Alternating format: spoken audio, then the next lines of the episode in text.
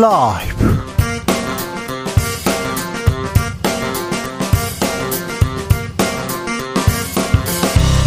2023년 5월 1일 월요일입니다. 안녕하십니까. 주진우입니다.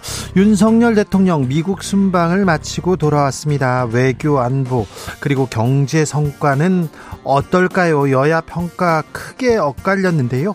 윤석열 외교 그리고 산적한 국내 현안들 이재정 더불어민주당 의원에게 들어봅니다.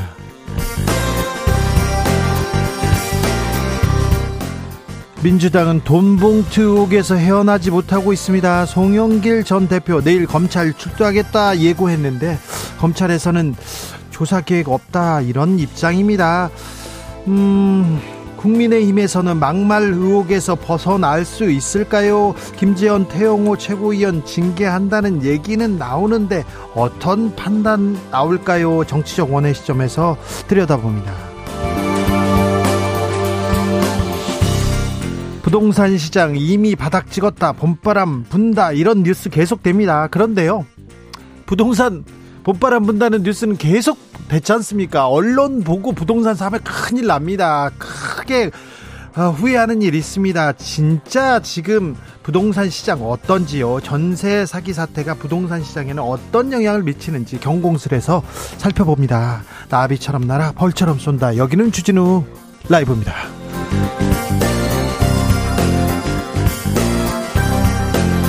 오늘도 자중차에 겸손하고 진정성 있게 여러분과 함께 하겠습니다. 음, 5월 1일입니다. 노동절 근로자의 날인데요. 어, 오늘 쉬는 분들 많아요. 출근하지 않는 분들. 근데 출근하신 분들도 많습니다. 저처럼요. 네, 저희는 뭐 비가 오나 바람이 부나 뭐 빨간 날도 여러분과 함께 하고 있습니다. 계속 그러겠습니다. 아, 자, 그런데 근로자의 날 다른 사람들은 쉬는데 나만 일해. 그러면 정말 배 아파요. 정말 이럴 때는 일하기 싫어요. 이런 사람들이 있는데 이거 당연합니다. 당연합니다. 근데 이런 분들도 행복한 상상 해보자고요. 자, 하루 말고요. 사흘 아니면 일주일 당신한테 휴가가 주어진다면 자, 뭐 하겠다. 나는 어떻게 하겠다. 휴가가 줘줘도 시간을 줘도 잘 못 쉬는 사람들, 잘 못 노는 사람들이 있어요. 그 일하고 계시는 분들이 있어요. 그런데 그런 분들한테 난 이렇게 놀 거야. 알려주시자고요. 자, 문자는 샵 9730, 어, 짧은 문자 50원, 긴 문자는 100원입니다. 콩으로 보내시면 무료입니다. 그럼 주진우 라이브 시작하겠습니다.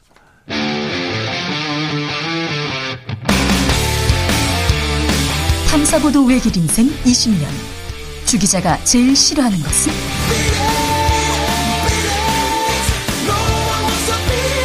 이 세상에서 비리와 부리가 사라지는 그날까지 오늘도 흔들림 없이 주진우 라이브와 함께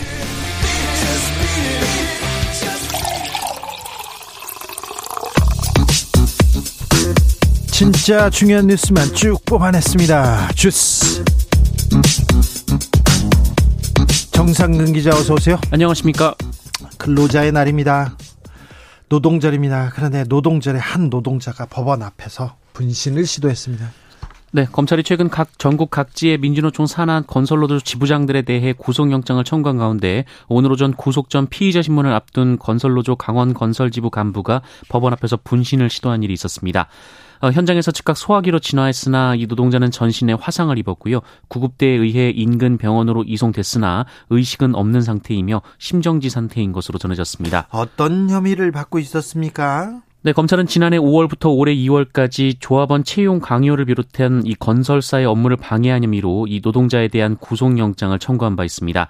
아, 이 노동자는 정당한 노조 활동에도 지시법 위반도 아닌 업무 방해 및 공갈이라니 자존심이 허락하지 않는다라는 내용의 유서를 남긴 것으로 전해지고 있습니다. 아, 분신이라니요. 건설노조에서는 뭐라고 합니까?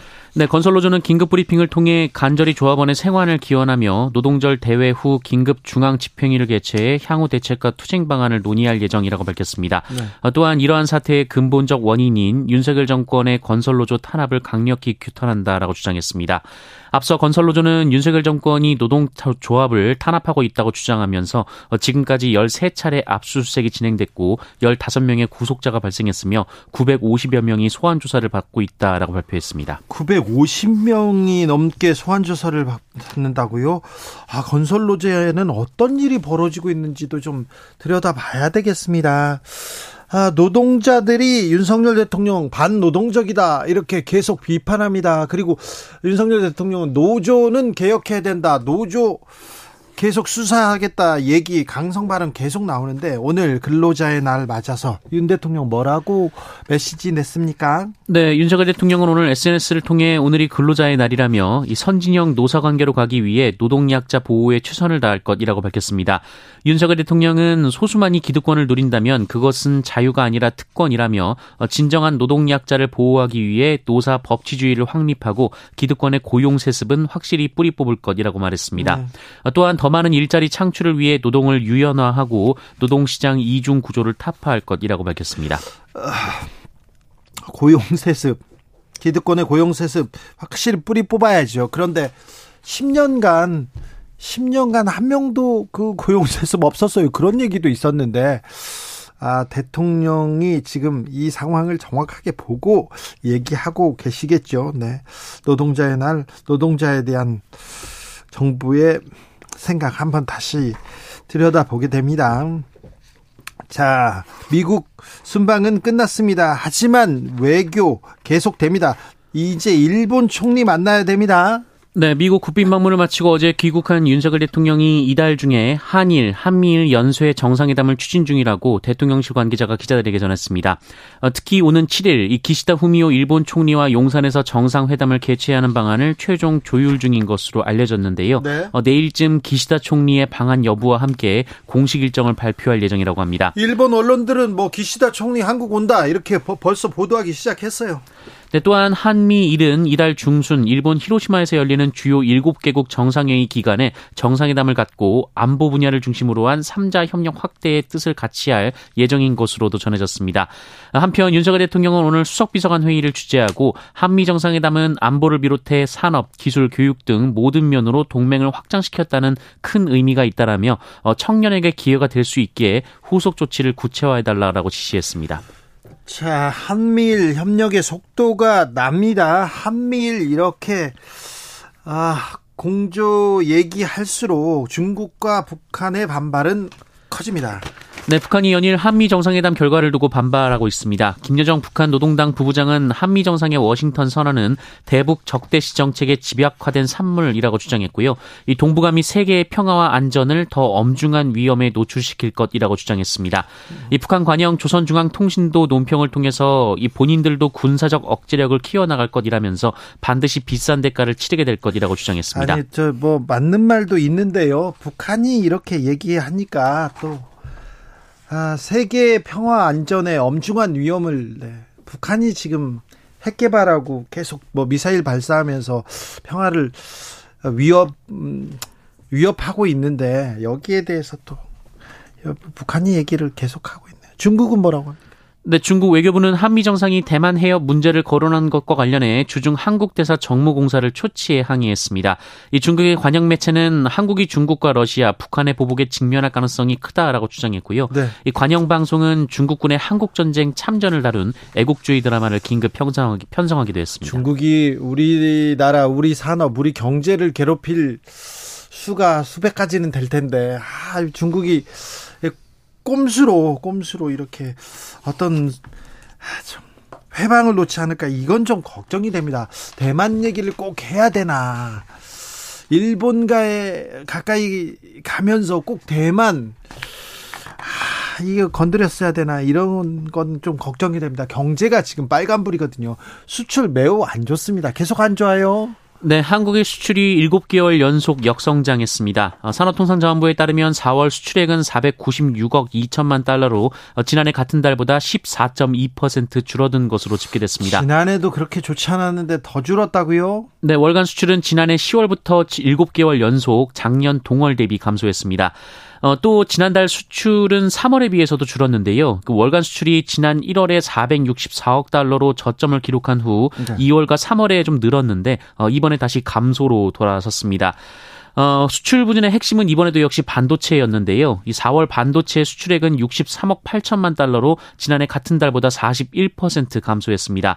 이 반도체 한 품목에서만 수출이 44억 달러가 줄어들었는데 어, 이는 4월 한국의 전체 수출 감소액의 절반 이상입니다. 중국과의 관계, 중국 수출은 어떻습니까?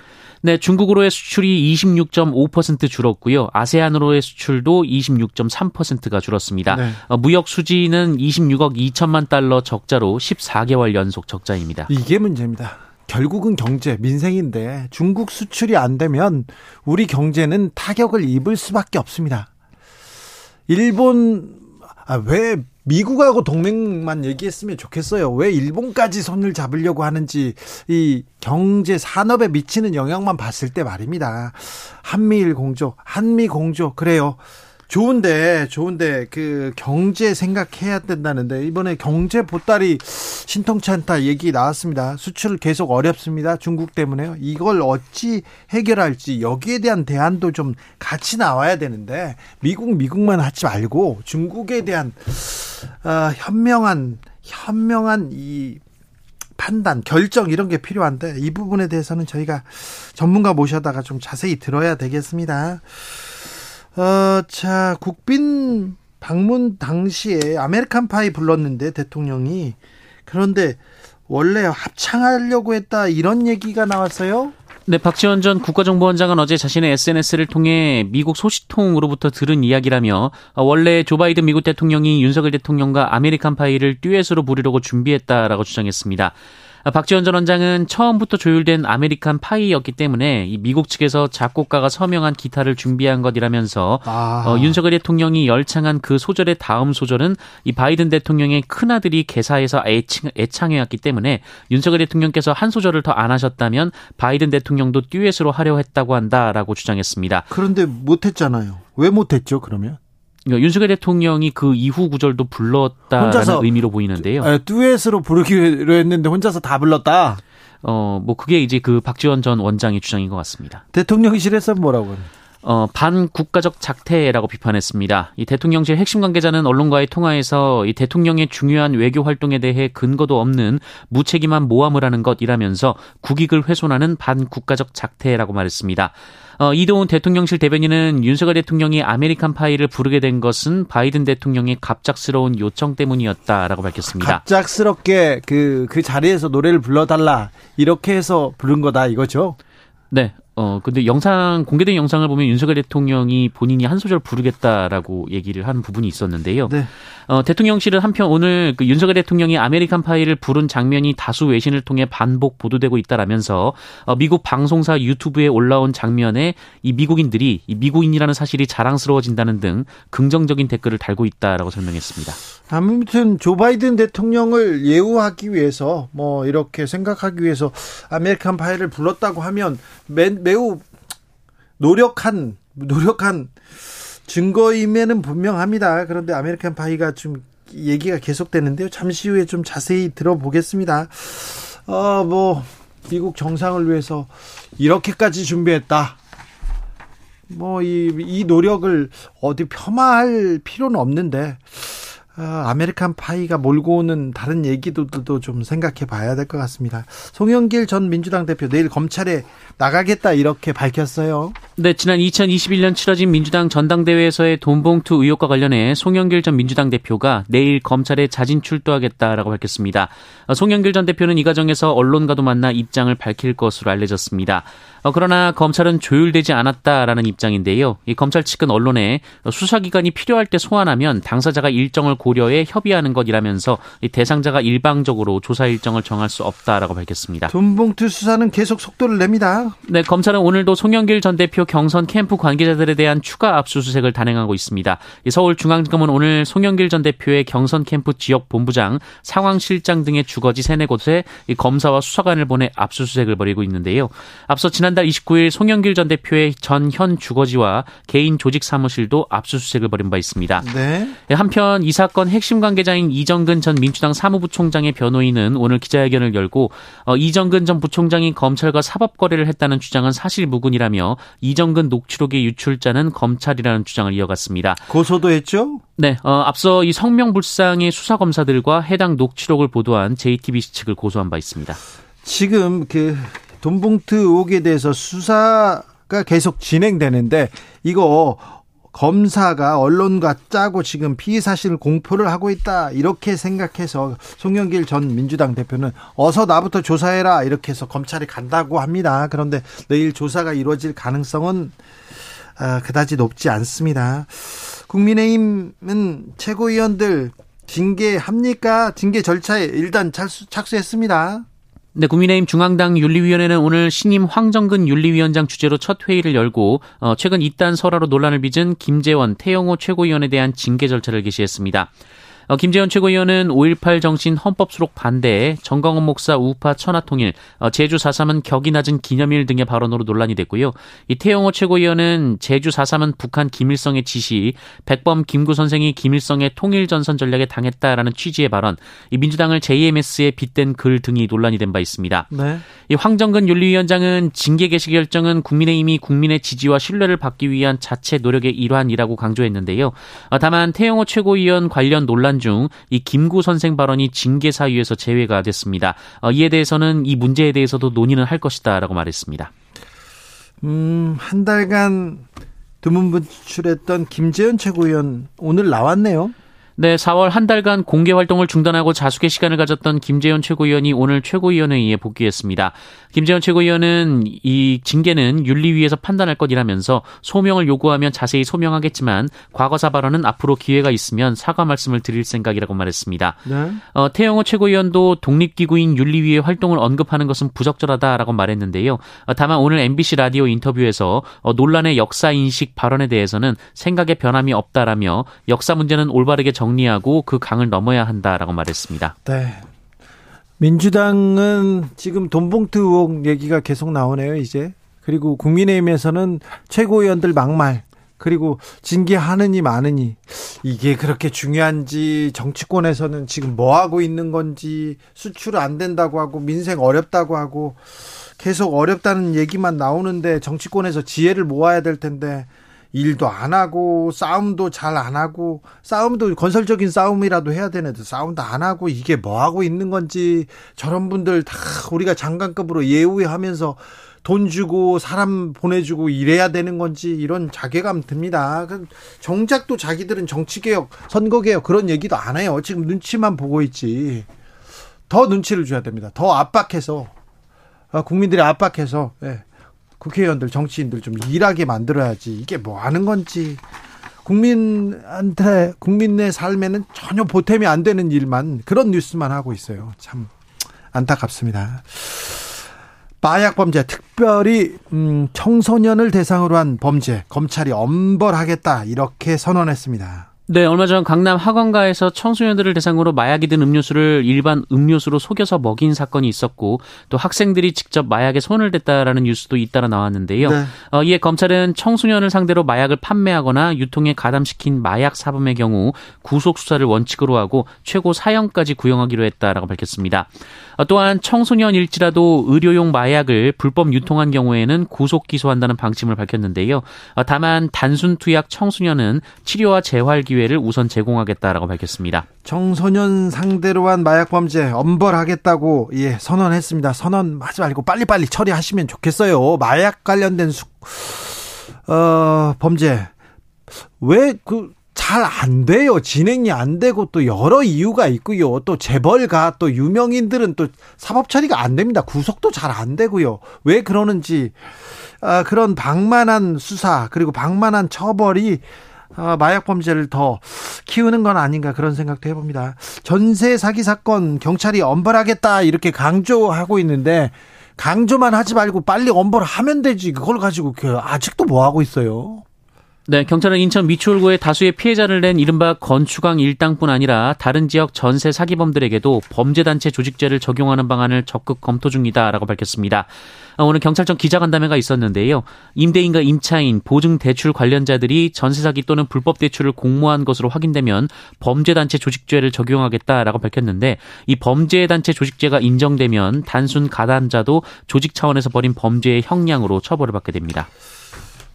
이거 이거는 또 법리상 좀 따져볼 부분이 있는데 이거 경찰이 큰 소리를 쳤는데 이게 범죄 단체 조직대가 된다? 이거 이거 좀 쉽지 않은데 경찰이 지금 수사를 잘하고 있는지 아 이거 좀 자세히 살펴보겠습니다 저희가 주가 조작 사건이 지금 사람들을 매우 걱정시키고 있습니다. 그런데 금융위원회에서 아, 좀 빨리 대응했으면 이 사태 막을 수 있었다 그런 얘기도 나옵니다.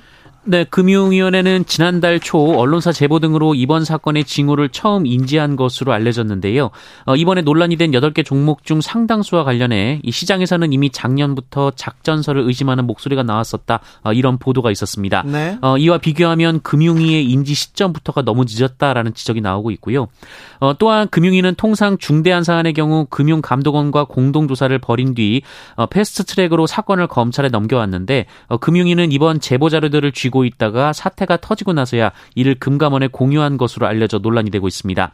어, 만약 인지 시점이 더 빨랐거나 혹은 처음부터 금감원이나 검찰과 함께 사건을 조사했다면 피해를 줄일 수 있었다라는 지적이 나오고 있는데요. 이 조사 본격 착수까지 시간이 지체되면서 당국의 움직임을 눈치챈 이 주가 조작 세력들이 물량 처분에 나서서 이 주가 폭락 사태가 빚어졌다라는 지적이 나오고 있습니다. 이 폭락세를 거듭한 8개 종목의 지난 28일 기준 시가총액은 사태가 발생하기 직전인 지난 21일과 비교해서 무려 7조 8,492억 원이나 급감했습니다. 지금은 큰 도둑들이 이렇게 담 넘어가고 뭐 문 따고 그런 거 안 합니다. 이렇게 주가 조작하고요. 금융 범죄 이렇게 저지르는데 이 부분에 대한 대응은 좀 잘하고 있는지 검찰이 왜 이런 부분 아, 좀 빨리빨리 처리 못하는지 그런 거 계속 생각납니다. 아, 루나 테라 사건에 있는 주범들 아직도 제대로 검찰에서 수사하고 이렇게 기, 소는 했습니다만 수사 또 미흡하다고 하지 않습니까? 미국에 비하면 형량도 낮을 거라고 벌써 걱정하고 있고요. 이 금융 사기, 화이트 칼라 범죄, 잘못됐는데 이런 큰 도둑들 잡는데 더 매진해야 될 것 같습니다. 손흥민 선수가 또 어제 오늘 새벽이었죠 대기록도 네. 세웠습니다. 네, 손흥민 선수가 우리 시간으로 오늘 새벽 열린 리버풀과의 프리미어리그 경기에서 후반 32분 골을 넣었습니다. 네. 어, 이 골로 손흥민 선수는 세계 최고의 축구 리그로 평가받는 잉글랜드 프리미어리그에서 7시즌 연속 두 자릿수 득점이라는 금자탑을 쌓았습니다. 아, 7시즌 연속이요? 네, 2015-2016 시즌에 토트넘에 합류한 손흥민 선수는 그 다음 해인 2016-2017 시즌부터 지금까지 단 한 시즌도 빠짐없이 10골 이상 넣었습니다. 네. 어, 참고로 아스날의 전설로 불리는 티에리 앙리 선수가 8시즌 연속 10골 이상을 뽑아냈는데요. 네. 이 손흥민 선수는 7시즌 연속으로 뽑아냈습니다. 어, 내년에 또 8시즌 연속 하겠죠. 아, 폼이 안 좋다. 컨디션이 안 좋다. 얘기 나오는데 그래도 10골 넣습니다. 그 그러니까 리그에서 최정상 선수라는 걸 다시 한번 증명했습니다. 주스 정상근 기자 함께했습니다. 감사합니다. 고맙습니다. 근로자의 날인데 쉬시나요? 근로자의 날처럼 쉬게 하면 어떻게 하실 거예요? 물어봤습니다. 2479님께서 오늘 출근했습니다. 아파트 경비실인데 열심히 일하고 있습니다. 하고 참 빨간 날 없이 이런 국경일 근로자의 날 없이 경비 아저씨들 열심히 일하시는 거 보고 참 감사하다고 생각합니다. 6669님께서 방송에서 하루 종일 근로자의 날이라고 알려주는데요. 오늘 또 하루 종일 일하는 농민은 근로자인가요? 아닌가요? 그런 생각이 듭니다. 농민도 근로자가 맞죠. 맞죠. 근데 자영업자이기 때문에 이 부분은 어떻게 해야 되는지 참 안 쉬고 일하시는 농민분들, 어민분들 많은데, 아, 저 그분들도 휴가를 가셔야 되네. 자체 휴가라도 좀 가시고 자체 휴식이라도 좀 취했으면 하는데. 네. 그러네요. 또 일용직 근로자들 있잖아요. 매일 이렇게 하루 벌면 그 일당을 받는 사람들. 저도 마찬가지입니다. 일용직입니다. 네. 아, 비정규직 일용직. 네. 이런 분들은 휴가 잘 못 쓰고 있어도 못 쓰고 없어 뭐 쓰기도 어렵고 참 안타깝네요. 8805님, 노동자는 노동자의 날이라도 있죠. 주부는 주부의 날도 없네요. 주부의 날이 있을 거예요. 그런데 쉬는 거하고는 상관이 없을 거예요. 지금 밥하고 있습니다. 가족을 먹여 살리는 위대한 직업이지만 일주일 휴가가 주어진다면 호텔에서 꼼짝 않고 룸서비스만 시켜 먹고 싶어요. 8805님, 그 그렇게 한번 하세요. 나 휴가 간다. 이렇게, 어, 자식과 자식들과 남편한테 선언을 하세요. 나 언제부터 언제까지 휴가 간다. 그러면, 어, 왜 그러지? 이렇게 걱정하다가요. 나중에는 아 엄마한테도 휴식이 필요해. 그리고 엄마한테 좀 잘해야 되겠다. 엄마가 없잖아요. 그 빈자리가 엄청 커요. 커요. 그러니 그 다음부터 더 잘해줄 거예요. 그거 꼭 필요한 것 같습니다. 가족을 위해서도 필요한 것 같습니다. 주부의 날은 없습니까? 없나요? 네. 부부의 날은 있습니다. 부부의 날은. 주부의 날도 왜 없지? 주부의 날도 좀 하나 만들어 주세요. 중요한 날인데. 어, 9631님, 우리 어머니 걷기 어려워 하시는데 모시고 제주도 여행 다녀오고 싶습니다. 하루가 주어지면요. 어머니 모시고, 네, 그래야죠. 한 교수님, 제게 일주일 휴가가 주어진다면 울릉도에 가서 독도새우를 먹고 오겠습니다. 독도새우를 먹고 싶습니다. 네. 네 서울에서 또 뭐 다른 데서도 먹고 싶겠지만 울릉도에서 가서 먹으면 또 의미가 있겠죠.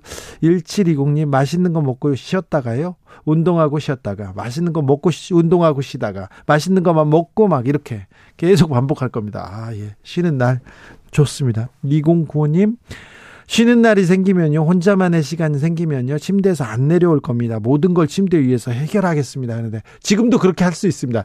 가능하면 일어나지 마시고 가능하면 누워서 가능하면 기대고 네 그렇게 사는 분들이 있거든요. 그런 그런 삶도 존중합니다. 그런 휴식 어, 네 저는 존중합니다. 저도 그런 편이거든요. 교통정보센터 다녀오겠습니다. 이승미 씨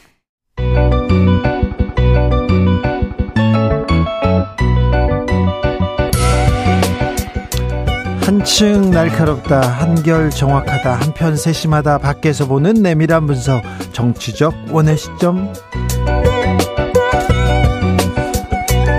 오늘의 정치권 상황 원외에서 더 정확히 분석해 드립니다. 이현주 전 국민의힘 의원 어서 오세요 네, 안녕하세요. 부드러운 카리스마 이현주입니다. 노영희 변호사 오셨습니다. 네, 안녕하세요. 노영입니다. 부드러운 카리스마처럼 노영희도 뭐 하나 만들어야 돼요. 만드세요. 뭘로 그때, 할까요? 그때 뭐였지? 어? 그전에는 뭐 있었어요? 글쎄요, 뭘로 만들지 음. 지금 생각해 보겠습니다. 네, 다음 번에 한번 얘기해 보자고요. 네, 네. 자, 부드러운 카리스마 이현주 의원님. 네. 자, 윤 대통령의 이번 그 순방 어떻게 보셨어요? 아니 뭐 미국하고는 굉장히 사이가 좋아진 것처럼 보인다. 어, 그, 그렇죠. 네. 그런데 그런데 사실 이제 그럼 시리기에 어떻게 되느냐? 네. 이번에는 좀 보따리를 좀 얻어와야 되는데.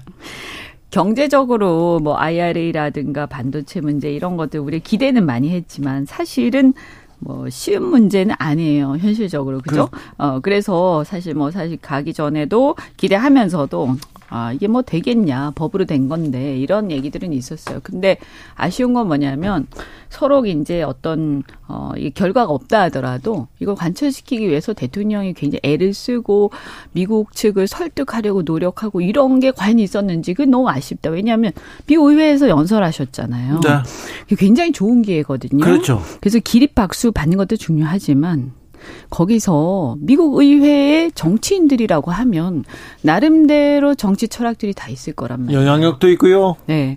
그러면 저는 거기에서 우리 대통령이 평소에도 자유 많이 말씀하시고 거기서도 수십 번 말씀하신 것처럼 이 자유주의적 무역 질서 이게 이 전 세계가 지금 이렇게 서로가 자국중심적으로 가는 과정에서 어쩔 수 없는 부분이 있지만 네. 그럼에도 불구하고 자유주의적 세계 질서를 선도했던 미국이 그렇죠. 네? 그렇죠. 미국이 이 부분에 대해서 조금 이렇게 동맹국들이 힘들게 하는 것에 대해서 의회에서 집행부는 좀 할 수 없는 부분이 있어요. 예, 예. 왜냐하면 예. 그죠? 근데 의회에서는 우리가 자유주의적인 어떤 세계 질서를 그래 지켜나가기 위해서 마지막 어떤 어, 그 선은 넘지 말았으면 좋겠 이런 얘기 좀 할 수 있지 않나요? 그렇고, 그리고요. 아, 전 너무 아쉬웠어요. 자유시장 음? 경제의 그 선두주자 미국이. 네. 미국이 보호 무역을 얼마나 합니까 그렇지. 지금? 우리한테는 그러지 마라. 그리고 리더의 역할을 좀 했으면 좋겠다. 이런 식으로 돌려 그렇죠. 얘기할 수 있잖아요. 그러니까 뭐 전 세계에 그렇게 하라 꼭 그건 아니더라도 네. 한국의 상황과 우리의 무역 상황, 그다음 우리의 경제 상황. 그래서 그 전에 미국이 어 우리나라에 대해서 뭐 지원부터 시작해서 많은 부분들 6.25 전쟁부터 해서 우리 너무나 감사하고 우리 그 자유를 같이 향유하는 만큼 우리가 지금도 이 부분에 대해서 미국이 어렵더라도 좀 마지막 그것은 최소한의 것을 지켜주고 특히 동맹국에 대해서 어 여전히 우리가 어려움이 많기 때문에 우리가 함께 하는 만큼 우리 국민들한테 좀 어 그죠 한국 국민들한테 미국에서도 좋은 얘기를 많이 해주면 좋겠다 이런 얘기 하면 안 됩니까? 미국에서 점수 따는 것까지는 성공했는지 모르는데 우리 국민들한테 음. 점수 따는 거는 조금 음, 네. 아, 그래서 너무 아쉬웠다. 의회에서 연설을 그렇게 멋있게 하면서 왜 우리나라 우리나라의 상황, 우리 어려움 그리고 그것이 실제 자유 미국이 구가하고 미국이 추구해 왔던 우리가 함께 동맹 가치 동맹이라고 했잖아요. 그, 그 가치 동맹을 함께 해 왔던 자유주의적 무역 질서 이것이 궁극적으로 깨지는 방향으로 가지 않았으면 좋겠다라는 게 너, 나와 우리 국민들의 생각 이다. 이런 얘기를 좀 했으면 전 더 멋있었겠다. 음. 이런 생각이 듭니다. 그거 하고 뭐 그다음에 또 여러 가지들이 있지만 저는 어 보수의 입장에서 굉장히 아쉬운 게 뭐냐? 네. 아니 뭐 핵무장을 당장 하기는 어려운 실정이죠. 예. 근데 왜 그거를 포기하는 선언까지 합니까? 그건 전 성과라고 보는 사람들도 있으니 그 안보 얘기는 잠시 후에 함께 네. 하겠습니다. 노영희 변호사? 저는 뭐 박대출 국민의힘 정책위 의장이 KBS 왜 이렇게 비난이 도를 넘었다, 뭐 이렇게 얘기를 했다고 그러더라고요. KBS 방송국에서 네, 네, 방미 성과에 대해서. 예. 물론 그때 제가 안 나왔었습니다. 네. 다행스럽게. 근데 어쨌든 그렇게 말을 할 수밖에 없었던 이유가 뭐겠느냐. 이거는 쉴드를 좀 치기 어려운 그런 상황이 아니었을까라는 제가 개인적인 생각이고요. 그렇기도 하고요. 또 말씀드리자고 하면 어 저도 아, 우리 국민들은 윤석열 대통령이 미국 가서 잘해주기를 어, 원합니다. 네, 그래서. 응원합니다. 그리고 아 이번 가서 이런 그 성과를 냈다. 이런 얘기는 이런 일은 어떤 효과를 갖는다. 그걸 좀 설명 듣기를 바라는데 대통령실이나 국민의힘에서는 설명하겠다는 사람이 없어요. 아. 나와서 얘기해 주세요. 그러면 안 나와요. 일단 기본적으로. 그러니까요. 네. 그랬다고 네. 그러더라고요. 예. 네. 그래서 어쨌든 그 부분에 대해서 혹시라도 오해가 있으실까 봐 제가 말씀드리기가 좀 조심스러운데. 네, 말씀하세요. 네, 그래도 그냥 간단히 말씀을 드리면 결과적으로는 이번에 성과가 뭐 25억 달러 아까 뭐 7, 8조, 어, 8조 정도 이제 투자를 받기로 했다. 이게 첫 번째, 어, 성과다라고 주장을 하셨었고. 그리고 주장 그런데 미국에서 조 바이든 대통령이 나는 취임 후에 한국으로부터 천억 달러 그러니까요. 유치 홍보했다 이렇게 얘기하잖아요. 그러니까 그러니까 지금 그 얘기를 하려고 그러는 건데. 어, 그러, 셨어요 죄송해요. 본인이 이제 8조 정도 투자를 뭐 해왔다라고 주장하는데 우리는 133조를 그렇죠, 갖다 바치게 됐죠. 100조 넘는 도시. 게다가 그 8조의 내용을 보시, 보시면 아시겠지만 그 안에 들어있는 기업들의 리스트가요. 보면 우리나라 기업이 사실 사실상 우리나라 기업이 투자한 것들도 있고요. 네. 이미 경기도에서 그 김동연 음. 경기지사가 음. 선언해 놓은 게 있어요. 작년에. 그리고 음. 이재명 대표가 경기 시장 할 때, 그러니까 경기도 지사 할때 음. 그때 이미 또 해놓은 게 있는 거예요. 그러니까 예를 들어서 음. 어, 예컨대 뭐 세계 2위 전기차용 전력반도체 기업 온셈이 이거 이미 우리나라하고 2025년까지 부천에서 1조 4천억 투자해서 뭐 하기로 이미 다 되었었던 거. 이게 바로 이제 김동연 지사가 해놓던 것이었고요. 에어프로덕츠라고 하는 어, 이런 기업에서 투자도 이미 2021년도 4월에 이재명 당시 경기도 지사가 경기도청에서 투자 협약서에 공동 서명한 내용이었고요. 그러니까 이런 식으로 그다음에 음. 또 SK그룹이 1조 6천억 원 투자해가지고 지분을 9.9% 가지고 있는 Plug Power라고 하는 회사로부터 또 투자받기로 했는데 그것도 역시 우리나라 기업이 사실 마치 한 거나 마찬가지가 되는 거니까 그러니까 이런 식으로 8조라고 하는 것의 내용을 들여다보면 현실적으로는 새로운 게 하나도 없고 예전에 해놨던 것들을 그냥 마치 이번에 성과인 것처럼 말해놓은 것들이 많더라. 그러면 아까 말한 것처럼 핵에 대한 얘기 사실 저는 좀 이해가 안 가지만 그것도 전 X라고 보는데 그리고 난 다음에 이번에 이 투자 마찬가지고 원자력도 솔직히 말하면 제대로 네. 수출 못하게 된 거잖아요. 그럼 이거 전체적으로 보면 이게 몇 점입니까? 솔직히 말해가지고. 경제적 성과는 좀 미흡했다고 보는 게그 많은 그 분들의 분석인 것 같습니다. 그런데 안보적으로는 안보적으로는 이번에 대통령이 가셔서 워싱턴 선언도 하시고요. 어, 조 바이든 대통령 한반도의 비핵화 다시 한번 천명했습니다. 그건 좀 성과 아닌가요? 음, 제가 볼 때 일단 바이든 대통령이 세상에 얼마나 좋았으면 이제 그, 그, 그 시기에 같은 시기에 재선 선언, 도전 선언까지 아, 예, 하셨잖아요.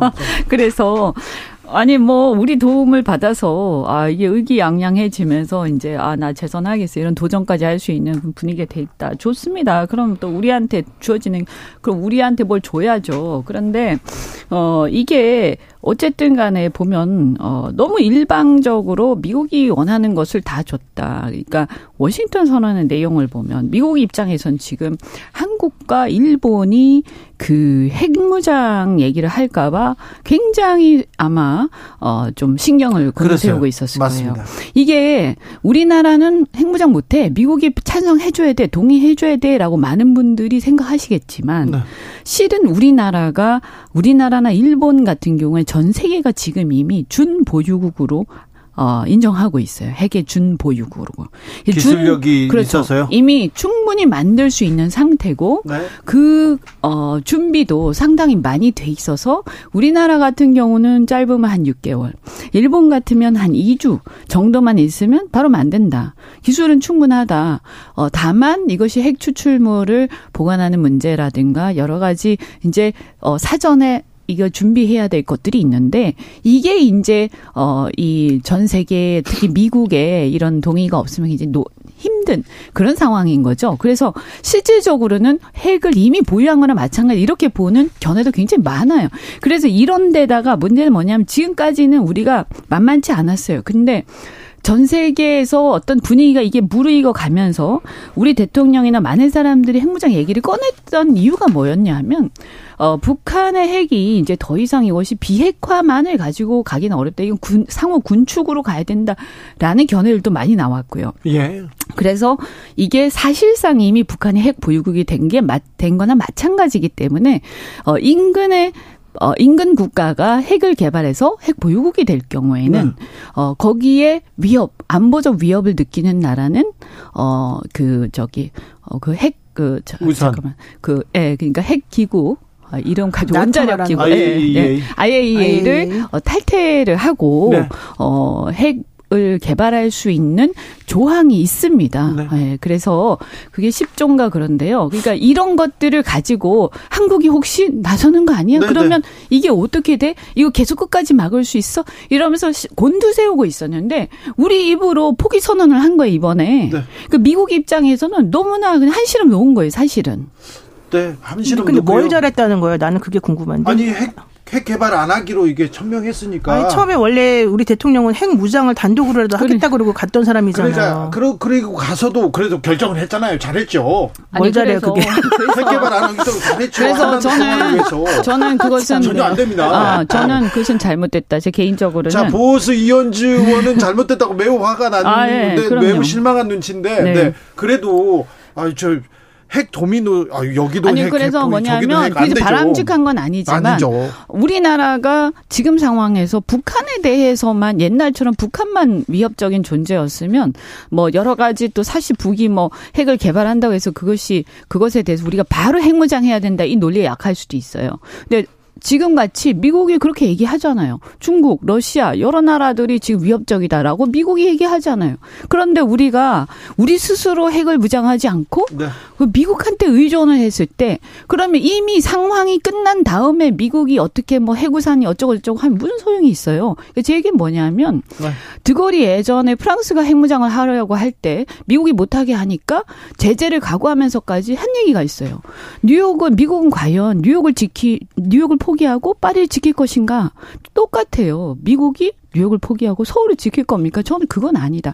또 하나가 뭐냐면 우리가 너무나 핵에 대해서 지금 이 북핵에 대해서 어 굉장히 위협을 느끼면서 또 이러한 어떤 동북아의 여러 가지 상황 속에서 우리가 미국에 너무나 군사적으로 의존을 하다 보니까 네.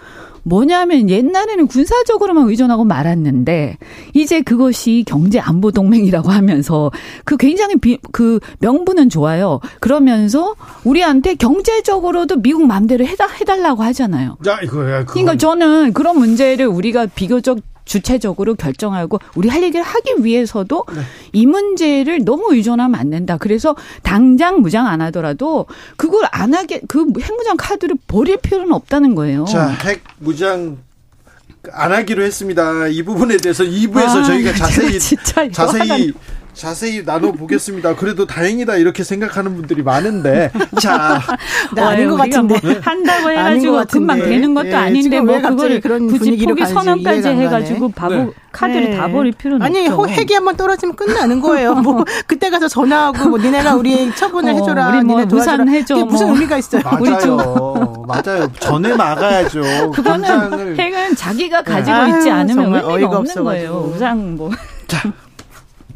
민주당 돈봉투 의혹은 어떻게 되는 겁니까? 송영길 전 대표 내일 검찰에 나간다고 합니다. 노영희 변호사. 아니 이게 그 5월 2일 화요일 오전 10시 나가겠다. 근데 뭐 오라고도 안 했는데 나가면 누굴 만나니까. 난 그것도 좀 이상하지만 이건 결과론적으로는 송영길 대표 지난번에 와가지고 출국 금지 당하고 그 다음에 지난 토요일인가요? 압수수색 당했죠. 압수수색 당했으니까 이제 완전히 그 검찰이 언론 플레이하고 이런 식으로 승계 잡는 것에 대해서 매우 화가 나 있다는 그림을 이제 보여주려는 거죠. 그렇죠. 현실적으로 기선 제압을 이제 하겠다는 거죠. 그러니까 나는 아무런 꺼리낄 게 없으니 내가 니네가 안 불러? 그럼 내가 가겠다 이제 이거겠죠. 하지만 결과적으로 가서는 현실적으로 할 수 있는 게 없을 거예요. 네. 왜냐면은 검찰이 압수수색을 지난 토요일 날 했으면 이제 내가 압수수색했으니 이걸 보고서 뭐 하겠다라는 얘기겠죠. 그러면 사실 명분이 없어지는 거긴 한데 그래도 이렇게라도 안 할 수가 없는 게 사실 송영길 대표가 2021년도에 그런 뭐 그 전당대회 때 그런 일이 있었다고 치더라도 이미 이분은 프랑스 가느라고 짐 다 싸가지고 나갔던 사람이잖아요. 그래서 이번에 이제 급하게 돌아오느라고 제대로 짐도 못 가지고 왔을 건데 그 집에 가서 도대체 뭘 가져오겠다는 거예요. 이거는 그냥 망신주기밖에 안 되는 거였거든요. 내지는 별건. 현실적으로 그런 상황에서 그럼 송 대표가 계속해서 자기는 피의자인 물론 이제 피의자로 지금 뭐 얘기가 되고 있다고 합니다만은 여기에 대해서 그냥 가만히 있으면 안 되니까 이제 이런 걸 하는 거 아니겠습니까? 그러니까 이거는 제가 봤을 때는 오히려 만약에 정말 떳떳하다 그러면 검찰이 이런 언론 플레이하거나 보여주기식 수사하는 것에 대해서는 좀 경종 울리는 차원에서라도 하는 것 맞다고 봐요. 이현주 의원님. 네. 뭐 자진 출두하겠다. 뭐 사실은 뭐 정치적으로는 이런 입장을 취하는 게 맞겠죠. 아 정치적 네, 네. 인수다. 예, 그리고 뭐, 어, 어쨌든 빨리 이거를, 어, 본인이 뭐, 어, 비겁하게 여기에 대해서 뭐, 이렇게 계속 뒤로, 어, 뒷걸음질 않는다. 네. 치는 그런 모양은 바람직하지 않잖아요. 그러니까 뭐 이런 송영길 의원 입장에서는 할 정치인으로서 이렇게 없어요. 할 수밖에 음. 없죠. 음. 네. 근데 이 돈봉투 이 수사는 어떻게 됩니까? 이제 앞으로 어떻게 되는 거예요? 이정근 전 사무총장이 사무부총장이 막 고소하기도 했잖아요. 근데 결국 이 수사는 이미 이정근 씨 관련해서는 1심이 끝났고 2심 올라가는 거니까 네. 그거보다는 다른 나머지 사람들에 대해서 얼마나 끌고 가느냐가 문제인데 결국 총선 때문에 하는 거라고 보여지고 검찰 입장에서는 빨리 안 하겠죠. 이게 원래 작년 8월에 이 압수수색 해가지고 다 통화 이미 확보했다고 그러는데 작년 12월에도 얘기가 나잖아요. 네네. 근데 이번에 지금 갑자기 이렇게 하니까 이거야말로 지금 뭔가 수를 노리고서 단계적으로 검찰이 하는 거다 이런 얘기 안 나올 수가 없는 거고요. 다만 이제 한 가지 포인트는 그 이정근 부총장 대- 예, 그 변호사인 그 변호사가 이번에 더- 정철승 변호사. 예, 예, 변호사가 이번에 검찰하고 JTBC를 기수, 저기 고소했지 않습니까? 네네. 근데 거기서 이제 그 내용이 사실은 사실이다 아니다 이런 얘기는 안 하고 있어요. 그러니까 네. 아마도 그 내용 중 일부는 사실 가능성이 전 있다고 좀 봐요. 네네. 그렇다라고 한다면 민주당에서는 이제 정철승 변호사나 이 이정근 부총장이 하는 것과 별개로 별개로 쳐낼 건 쳐내고 그 다음에 정리할 건 정리하고 아닌 건 아닌 걸로 좀 정리를 해주는 게 저는 필요하다고 보죠. 이현주 의원님. 일단 뭐 이 부분은요. 저는 이정근 뭐 부총장 여러 가지 지금 나와 있는 의혹이나 이런 것들을 보면 이렇게 굉장히 문제가 많아 보입니다. 물론 이것은 이제 끝까지 가봐야 알겠지만 그럼에도 불구하고 저는 이 녹음 파일, 녹음 파일은 이것은 이제 증거로 뭐 압수수색 과정에서 또는 이제 어 이미 제출 방식으로 어 검찰이 확보한 증거일 텐데 이 녹음 파일이 방송에서 이렇게 틀어지고 있다. 틀어졌죠. 예. 누가 줬을까요? 네, 그래서 과연 누가 아니 줬을까? 뭐 이거는 저는 뭐 이것은 제가 본 건 아니지만 그럼 검찰에서 나왔을 가능성이 높은데 이런 일이 있을 수가 있느냐. 이 사람이 잘했고 잘못했고를 떠나가지고 네, 말이죠. 그래서 저는 이런 원칙이 무너지면 안 된다. 그리고 검찰이 지금 뭐 드라마 찍습니까? 뭐 하는 겁니까? 어, 이런 짓은 제발 하지 마라. 네. 예, 이걸 만약에 검찰이 유출했다. 음. 그러면 저는 그 유출한 당사자는 반드시 이것은 엄하게 처벌해야 맞아요. 생각합니다. 빨대 나쁜 빨대들은 다 처벌해야 음. 된다.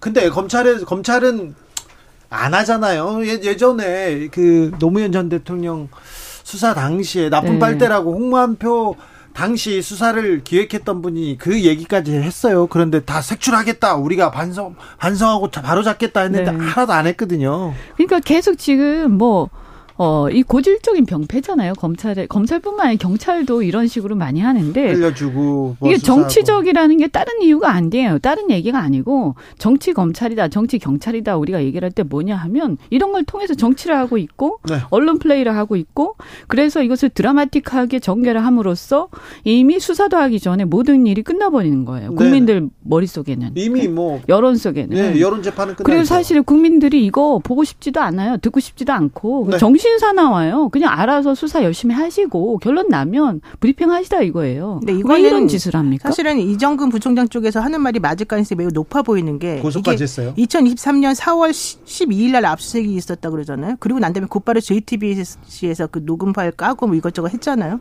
실제 만약에 압색을 그걸 송영길 대표과하고 한번 비교해 보세요. 송영길 대표에 대해서 토요일 날 지난번에 압수색했다. 우리가 천천히 분석해 가지고 나중에 당신 부르겠다라고 하는 게 지금 검찰의 태도였잖아요. 네. 근데 지금 이 이정근 부총장 건을 보세요. 2023년 4월 10일 날 압색을 했는데 그 이후에 곧바로 JTBC가 어떻게 그거를 까고 어떻게 공개를 하고 그 3만 건이나 되는 그 통화에서 하겠습니까? 그러니까 그건 그 이미 그 전부터 뭔가가 있었다는 얘기예요. 그러니까 검찰이 얘기하는 건 압색하면 바로 곧바로는 못 한다는 게 검찰의 입장인데 지금 사실 나오는 걸 보게 되면 JTBC는 어떻게 금방 하겠어요. 그러니까 이거는 검찰이 현실적으로 뭔가를 제공해 줬으면 주지 않았으면 안 될 거라는 거죠. 근데 문제는 문제는 이게 JTBC만의 문제일까요? 아니라는 거예요. 그래서 네. 저는 이게 언론과의 문제에서 좀 아, 정확히 밝혀져야 그렇죠. 된다는 저는 거예요. 어, 그 말씀 진짜 동의하는데요. 언론도 이런 문제에 대해서는 좀 신중하셔야 돼요. 예, 그렇습니다. 네. 네. 이거 한번 확인해 자, 봐야 되는 거지. 이 돈봉투 의혹 사건 이 수사와 별개로 누가 이 녹취록을 공개했을까? 누가 제공했을까? 이 부분에 대해서도 매우 중요하게 다뤄져야 된다고 봅니다. 네. 자, 박강훈 윤재옥 체제 그러니까 박강훈 어, 민주당 더불어민주당 원내대표가 이렇게 선출됐습니다. 자, 두 분은 이제 정치 좀 복원하고 이렇게 대화로 나갈 수 있을까요? 어떻게 될까요? 국민의힘은 어떻게 될까요? 민주당은 어떻게 될까요? 이현주 의원님 뭐 한계가 있겠죠. 왜냐하면 지금 국민의힘 같은 경우도 사실상 이제 대통령 내지는 대통령실의 의사에 따라서 사실 굉장히 많이 좌우되는 분위기고 실질적으로 그, 네. 그렇죠. 네, 그래서 윤재호 원내대표가 얼마나 재량이 있을 것이냐 네. 하는 좀 의문은 들어요. 그럼에도 불구하고 재량을 가지고 좀 했으면 좋겠다. 어차피 이분이 정치를 이 정도 했으면 이제 네. 삼선인가요, 그죠? 예. 그럼 이 정도면 사실은 개인으로서 정치적으로 상당히 어 이제 올라올 만큼 많이 올라온 건데 여기서 뭐 큰 더 욕심을 부립니까? 여기서 원내대표 잘 하셔서 네. 잘 하셔서 사람들한테 자신의 이름을 각인을 시키고 만약에 더 큰 정치를 하고 싶으면 여기서 잘해야 된다. 그래서 여기 끌려다니는 정치 하시면 끝이다 이런 생각을 말씀을 드리고요. 그다음에 박광원 대표도 마찬가지인데 어쨌든 박광원 원내대표도 원만한 부분에서는 뭐 저는 바람직하다 이렇게 네. 생각하지만 어 야당으로서 역할도 있을 거. 거고요. 또 어차피 당 대표가 결국에는 또 더큰 어, 어떤 주도권을 갖고 있지 않습니까? 당의 구조상. 그래서 결국은 저는 윤석열 대통령과 어, 이재명 대표 간에 만나서 얘기를 좀 해야 네. 풀수 있는 것들은 풀 것이다라고 생각이 좀 들고요. 한편이 이제 다만 이렇게 정치 이념이 첨예하거나 이런 게 아닌 법안들이 있어요. 예를 들면 간호법이라든가 네. 뭐 지난번에 양곡관리법 같은 것도 사실 이게 이념이라기보다는 좀 실무적인 거란 말이에요. 얼마든지 타협안 찾을 수 있는 거란 말입니다. 그래서 이런 것들은 좀 두 분이서 어 다른 어떤 정치적인 이런 걸 떠나 가지고 어잘 해법을 좀 찾았으면 좋겠다. 이제 기대를 해 봅니다. 뭐 의미가 없는 얘기 같아요, 솔직히 말해서. 왜냐하면 그 윤 대표 같은 경우에는 대통령하고 친하다는 의미로 사실은 뽑혔다는 얘기가 그동안은 많았었거든요. 그런데다가 박강원 대표 같은 경우에는 지금 민주당 내에서 비명계로 이제 뽑히고 있단 말이죠. 그렇죠. 네, 그런 의미에서 사실은 두 분이서 만약에 뭔가 의기투합한다 그러면 민주당이나 이런 쪽에서는 사실 받아들이기 어려울 가능성이 좀 있고 또 그렇지 않고 여기에 대해서 사사건건 또 대립하는 모양새로 가게 되면 현실적으로는 아무것도 안 되는 모양새가 될 거란 말이에요. 지금 그 그래 안 됐잖아요. 네, 그러니까 내가 보기엔 될 가능성은 사실 없어요. 그러니까 차라리 그런 걸 그 쓸데없는 거에 자꾸 바라거나 그런 이상한 거 가지고서 희망을 갖고 사람들을 좀 이렇게 뭐라 그래야 좀 놀린다 그러나 기만하거나 이런 거 하지 말고 그냥 본인들이 할 거를 정확하게 주장하고 본인들이 할 거 가지고 좀 힘있게 나가는 그런 모습을 차라리 보여주는 게 오히려 전 낫다고 봐요. 그 게다가 윤재욱 원내대표는 지금 김기현 당대표도 제대로 아무것도 못하는데 윤재욱 원내대표가 뭘 하겠습니까? 내가 봤을 땐 그쪽에는 기대할 수 있는 게 없어요. 김기현 대표는 원래 못할 줄 알았어요. 아, 이분이 이분이 생각보다 소신이 없는 분이세요. 생각보다 어, 소신이 게, 없어요? 굉장히 제 제가 이렇게 폄하해서 죄송합니다만 이분은 상당히 이런 어떤 그저 위의 눈치를 많이 보는 스타일이고 윤재욱 대표는 전 잘 모르겠습니다. 아직은. 네. 그래서 사람들이 잘 몰라요. 잘 모른다는 것은 장점도 있는 거예요. 그죠? 네. 알겠어요. 그래서 한번 좀 기대를 해보겠습니다. 자, K, KBS에서는요, 네, 국민의힘 목소리 열심히 들으려고 합니다. 이 당내 얘기, 외교 얘기 하고 싶으면 언제든지 오세요. 항상 준비되어 있습니다. 자, 이현주 전 의원, 노영희 변호사 감사합니다. 네, 고맙습니다. 고맙습니다.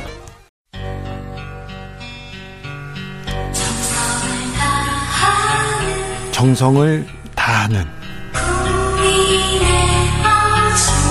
국민의 방송. KBS 주진우 라이브.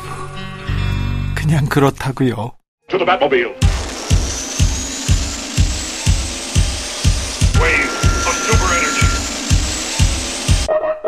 주 기자의 1분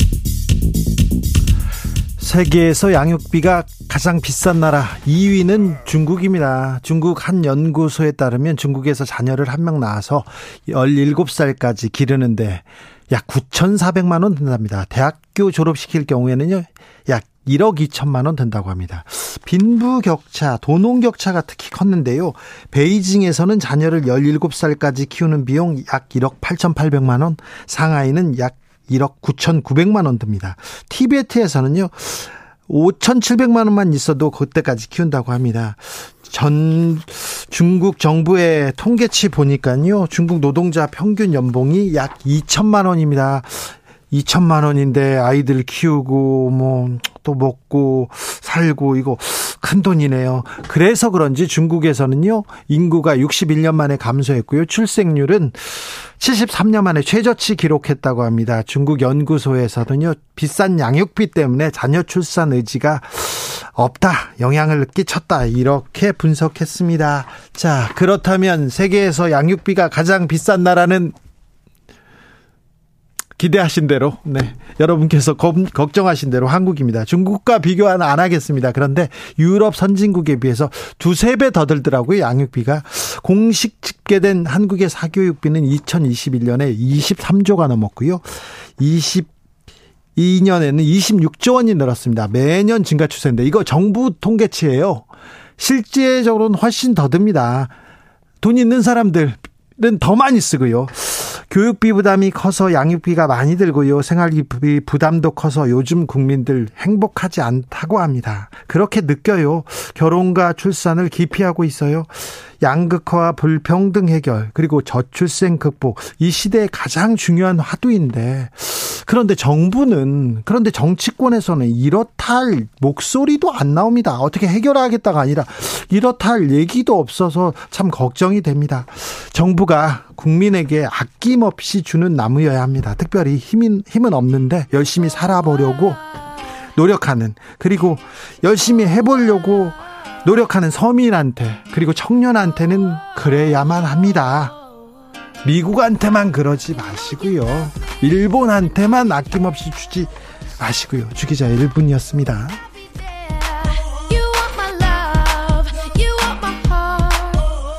저스틴 비버 Baby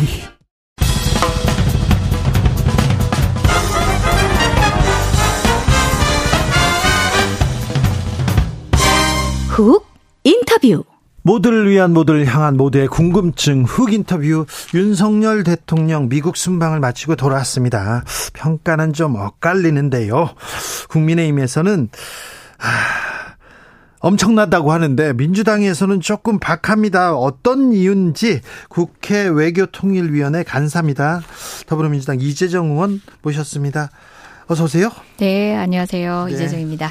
미국 순방을 마치고 대통령이 오셨습니다. 자, 잘한 점 있으면 먼저 한번 꼽아 주십시오. 방금 민주당 평가 박하다고 했는데요. 저는 아주 후합니다. 자, 자 후. 어, 왜냐하면 저는 가셔가지고요 미국에서 의회에서 박수 받고 어, 최선의 예우를 다해준 것 감사합니다. 왜냐하면 대한민국 대통령이시거든요. 네. 딱 그까지만 감사합니다. 음. 어, 국익을 위한 아무것도 챙겨오지 못한 대통령 그리고 실리를 챙긴 미국 어, 과연 동맹으로서 호혜적으로 대한민국을 대타, 어, 대하고 있었는가에 대한 씁쓸한 면도 있고 정말 민망한 외교하고 오신 거죠. 근데 잘했다면이라고 하는 거는 뭐 미국 입장이야 동맹 70주년 관련해서 어, 충분히 할 예우를 다한 거고요. 국빈급으로. 그런데 음, 내가 잘했다고 제가 잘했다고 윤석열 정부를 칭찬해주고 싶은 지점은 되려 어, 호불호가 엇갈리는 바로 그 지점이죠. 스스로 어, 핵무기 어, 개발 얘기까지 언급하면서 최소한 음, 전술핵 배친이 여러 가지 변죽을 올렸던 어, 보수 진영에 약간의 기대감이 있지 않았습니까? 네. 저도 사실 걱정했어요. 보수 언론에서 계속 이번에는 핵에 대해서 뭔가를 받아 받아와야 된다 얘기했죠. 네. 저 진짜 받아 오는 거 아니야 하면서 어, 전문가들하고 이야기하면서 핵 잠수함 정도는 가져올 수 있다. 그것도 굉장히 막 장사하겠지 시쳇말로 그렇게 선전하고 과대 포장하면서 어 그런 요구들에 부응하면서 긴장도를 높이겠지라고 생각했는데 아 그것도 안된 것 사실 저는 다행스럽습니다. 네, 네, 다행, 너무나 다행스럽습니다. 다행이라고 하는 사람이 있습니다. 자, 그럼 아쉬운 점 안 물어볼게요. 네. 자, American Pie가 계속해서 계속해서 지금 화제가 되고 있는데 그 장면은 어떻게 보셨어요? 어, 사실 다른 모든 부분에 있어가지고 국민이 만족할 만한 최소한 그래도 수긍할 만한 정도의 성과가 있었다면 그 장면이 국민들도 함께 흥겨울 수 있는 장면이었어요. 네, 네. 어, 저는 뭐 제가 지지하고 아니고 우리 당 출신 대통령이고 아니고를 떠나서 아름다운 장면일 수도 있었습니다. 그렇죠. 조 바이든을 위해서 노력하고 그리고 미국을 위해서 이렇게 준비했다 이런 쪽은 조금 높이 평가해도 서로가 예우를 다하는 모습이 아름다웠을 수 있는데 네. 근데 실리를 하나도 못 챙겨온 상태에서는 결국 일각에서 얘기하듯이 뭐 노래만 불렀고 뭐 노래 비싼 노래방을 갔다 왔다느니 뭐 여러 가지 폄훼들이 있지 않습니까? 그런 혼란을 듣는 데는 결국은 노래 자체가 문제였던 것이 아니라 네. 우리가 얻은 것이 없기 때문에 그런데요 얻은 네. 것이 없다고 막 이렇게 얘기하는데 사실은 음. 음, 이번 미국 순방 전까지는 우리가 미국한테 투자도 많이 해주고 많이 뭐 해주고 그런데 뭐 좀 뒤통수도 맞기도 하고 그랬는데 네. 이번에는 대통령이 국익을 위해서 목소리를 좀 내고 뭔가를 받아와야 할 때요 때라고 그렇죠. 봤는데 왜 그렇습니까? 이번에. 어, 근데 출발하시기도 전에 기대를 접는 여러 가지 발언들을 하셨어요. 어, 그 IRA법이나 반주택법 관련해서도 사실 우리의 국익을 위한 어 선거 이후에 노력을 하겠다는 미국 측의 메시지가 있었음에도 불구하고 어떤 성과도 우리는 들어본 적이 없었거든요. 그랬잖아요. 어떤 노력 들어본 적이 없었거든요. 그런데 대통령이 가기 전에 먼저 얘기하십니다. 배터리 산업에는 이득이 된다.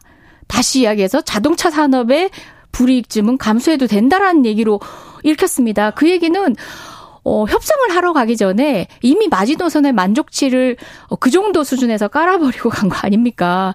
어, 협상의 대상 외교 당사자인 미국으로서는 어, 어떤 노력도 할 수, 할 필요가 없는 거죠. 그리고 우리도 대통령이 저 마음으로 미국끼리 올랐는데 어떤 성과를 가져올 것인가. 이미 성과 없음을 스스로 자인했다.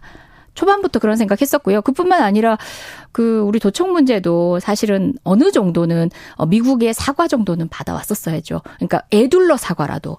그런데 동맹 70주년에 어, 그 문제에 대해서는 이런 방구에 말도 못하고 비단 정상회담 분위기를 뭐 망친다라고 생각한다면은 둘러서 시기를 둘러서라도 미리 얻어낼 필요도 있었거든요. 그 뭐, 어떤 skill도 발휘하지 못했어요. 그러니까요. 지혜롭게 뭐뭐 뭐 대국이 세계 자유와 경제를 선도하는 나라에서 왜 그러냐 이런 식으로 다른 얘기 할 수도 있잖아요. 오, 그것도 그렇죠. 물론 skill이죠. 아니 근데 그런 어, 질문 기자들의 질문에서 이런 대답을 할 수 있는 기회가 있었는데 전혀 준비가 안 된 것처럼 보여서 맞습니다. 되려 안타까웠어요. 민망하게 외신 기자들에 의해서 그런 지적들이 나왔습니다. 네. 친구한테 그래도 되냐는 얘기도 했었고요. 네.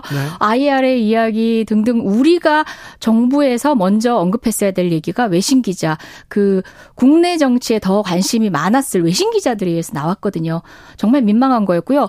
그리고 많이 지금 회자되지 않는데 사실 그 저희가 한국형 원전 수출이라든지 그리고 실제 그 체코에 수출되는 부분과 관련해서는 관련된 어 저작권 문제가 아, 지재권 문제가 미국하고 지금 소송 중이에요. 네. 그런 상황에서 대통령이 해결하고 왔어요. 미국 측 손을 들어주고 왔습니다. 정말 민망한 일이거든요. 원전 수출 수주에 대해서 그렇게 홍보하고 자랑했던 보수 정권인데 그 부분의 국익도 놓치고 왔습니다. 뺏기고 왔습니다. 어, 하버드대 연설에서 윤석열 대통령 워싱턴 선언에 대해서 굉장히 어 어, 강조했습니다. 나토보다 더 실효성 있게 일대일로 맺었다 이런 얘기를 했는데 이건 또 무슨 얘기입니까? 그러게요. 어, 나토 의 전술핵 배치와 지금 워싱턴 선언에서 어, 드러난 내용은 다르다라고 백악관조차도 얘기하고 있는데도 네. 불구하고 네, 핵 공유 아니다 네, 계속 주구장창 어, 그 프레임 안에서 이야기를 하고 있는 거고요. 정말 저는 물어보고 싶어요. 지금 대, 최소한 최소한 이 정도 노력을 미국이 해주지 않으면 않으면 향후에 NPT 탈 때도 할 수 있다라는 사전 전제로서의 어떤 포석을 깐 거다 이런 식의 또 해석도 하더라고요 정부 여당에서는 근데 말이 안 되는 게 그러면은 NPT 체제를 어, 벗어나면서 미국 너 전에 우리한테 이 정도 해주기로 했는데 이번에 우리가 NPT 탈퇴한다 그럴 때는 안말마 한다고 해서 NPT 체제 탈퇴로 인한 어, 자체 핵무기 개발의 진짜 상황에 접어든다면 가정을 하자면 어 무역 제재, 그러니까 대북 제재 하듯이 생각을 해보세요. 유엔의 그런 제재에 미국이 동참 안 합니까? 이거는 현재 국제 질서나 NPTC가 만들어진 다자간의 공고한 약속들 그리고 또 소위 P5라고 하는 핵을 가지고 있는 다섯 나라의 이해관계 등에 대한 이해가 없는 건지 애써 모른 척 하는 건지 어, 불가능한 레토릭을 지금 국민한테 포장하고 있는 겁니다. 한미 정상회담은 끝났습니다. 그런데 숨가쁜 외교전 계속해서 흘러갑니다. 기시다 일본 총리 방한설 바로 나왔어요. 네. 자, 일본과의 관계는 어떻게 해 돼가고 있는 겁니까? 어, 지금 이제 방한설이 나왔는데 제가 또 외통이지 않습니까? 네. 실제 예, 방한하실 것 같습니다. 어, 지금 언론에 예고된 날짜에. 음. 그리고 실제 어 일본 에서 열리는 G20 전에는 어 캐나다 그리고 독일 총리도 어 우리 한국을 들렀다 가는 일정이 예정돼 있다고 합니다. 네. 이 상황에서 어 다자 외교의 폭을 넓히면서 사실은 어, 한미일이라는 그 공고한 협력 질서가 가져올 수 있는 신냉전 구도에 대해서 경계해야 되는 게 이 기회를 활용하는 대한민국의 외교거든요. 그런데 지금 우리 정부는 오로지 한미일 올인 예. 그게 너무 문제라는 거죠. 특히 지금 어 사실 바뀐 것도 없는 핵 전략 가지고 네. 중국도 흥분하고 있고 러시아도 자극하고 있고 북한도 자극하고 있습니다. 어 이렇게 실리 없는 보통은 실리가 있는 곳에 명분을 가져가는 것이 어 정치고 외교거든요. 네.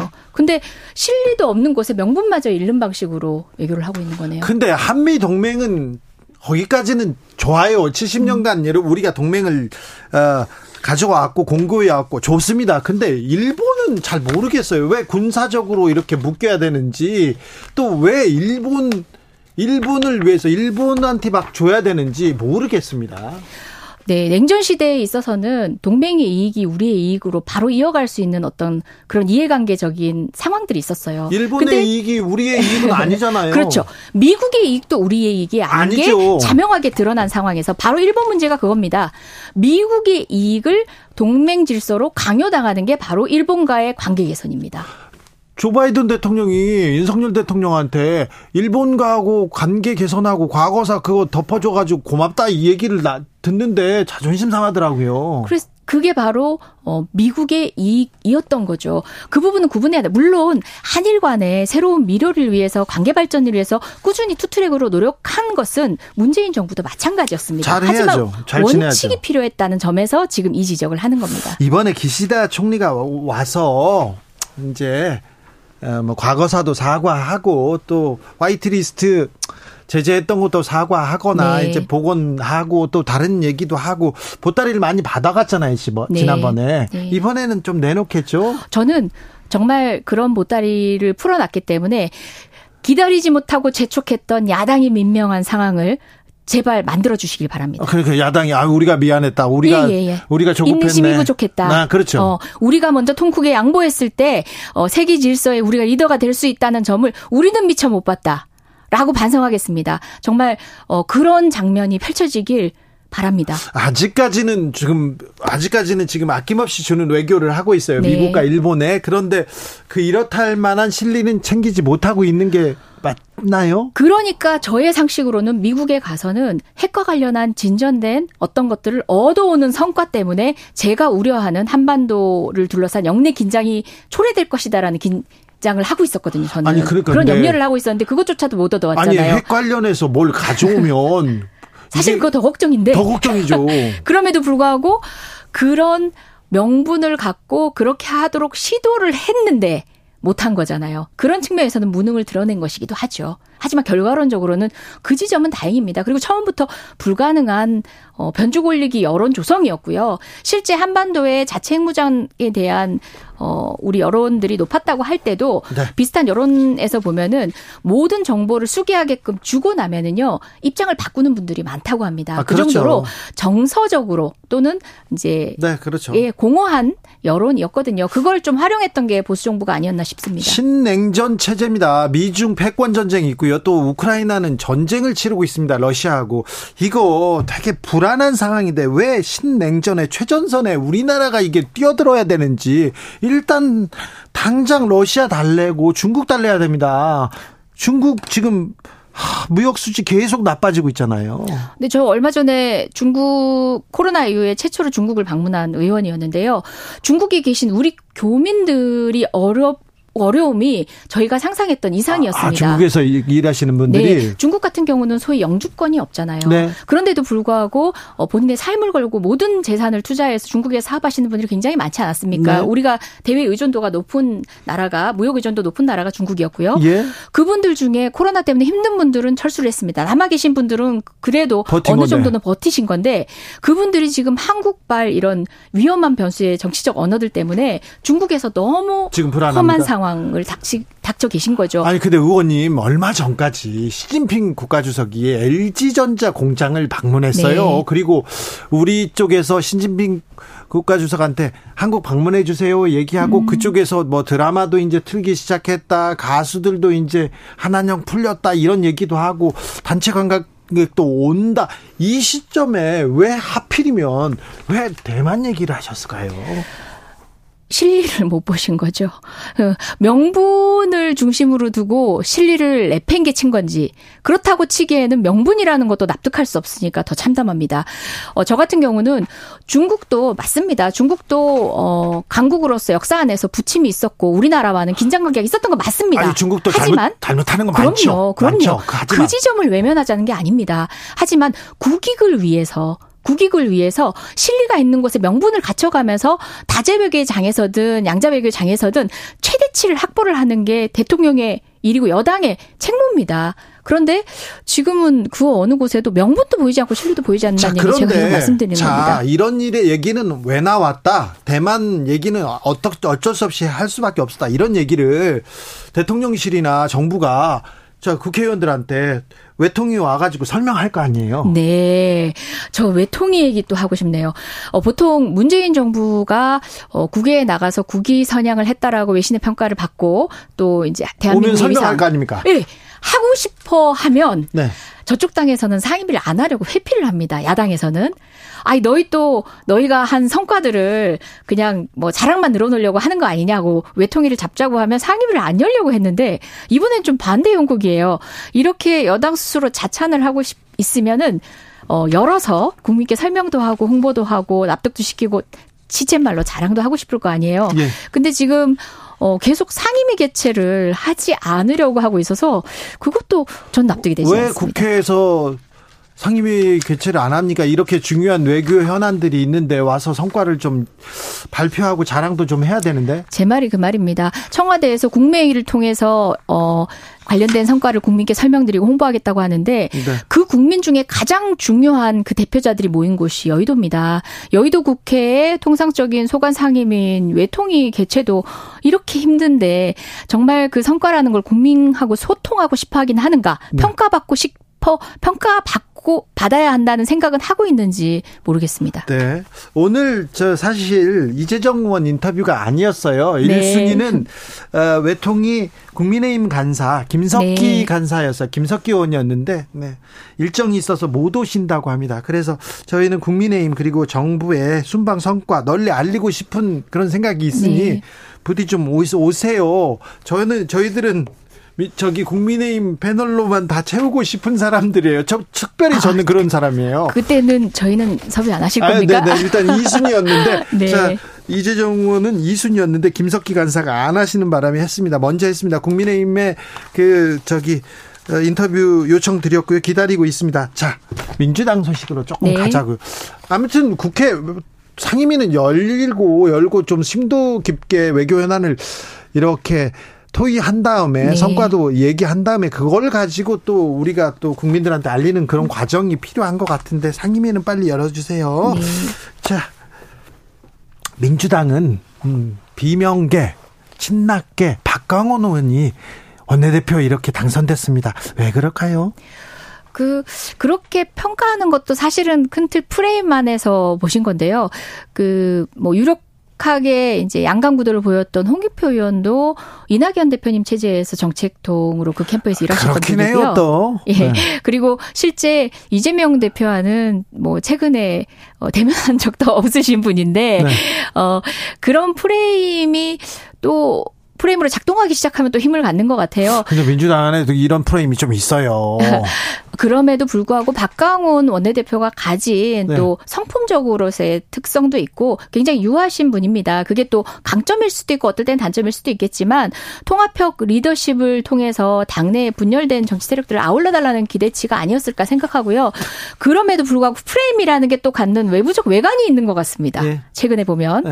그래서 여튼간에 외관이 갖는 그것을 우리가 진실로 인정해서가 아니라 그런 우려의 지점들을 불식시킬 수 있는 어, 그런 지도력을 보여달라는 주문이라고 저는 자, 이해하겠습니다. 민주당에서 아무튼 이재명 대표와 그리고 친낙계 원내대표의 하모니 어, 어떻게 또 연주가 나올지 좀 볼게요. 그런데 돈봉투 의혹에 대해서 음.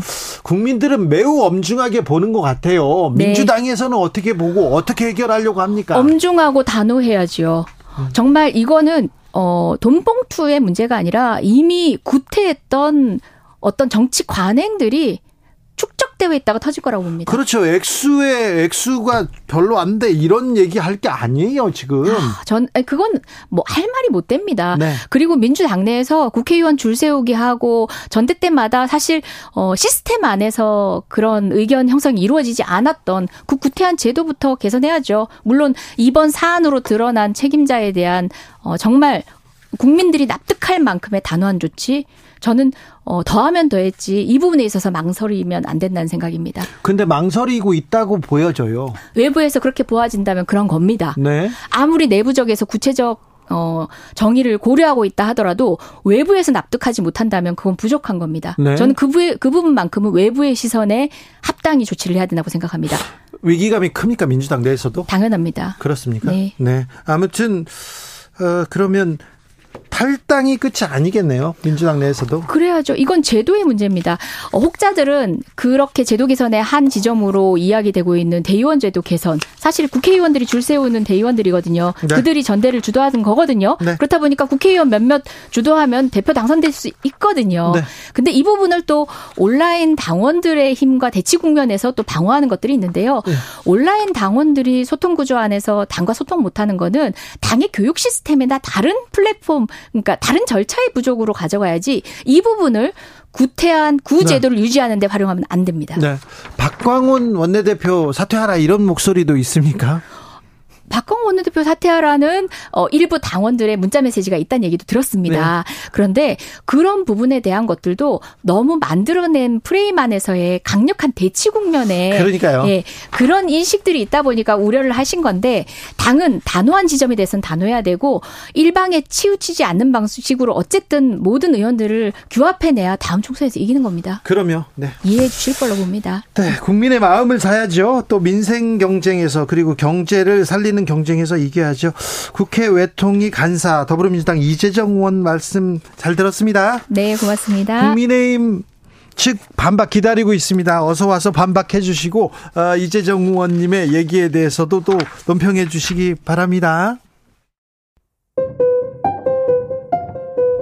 정치 피로, 사건 사고로 인한 피로, 고달픈 일상에서 오는 피로. 오늘 시사하셨습니까? 경험해 보세요. 들은 날과 안 들은 날의 차이. 여러분의 피로를 날려줄 저녁 한 끼 시사. 추진우 라이브.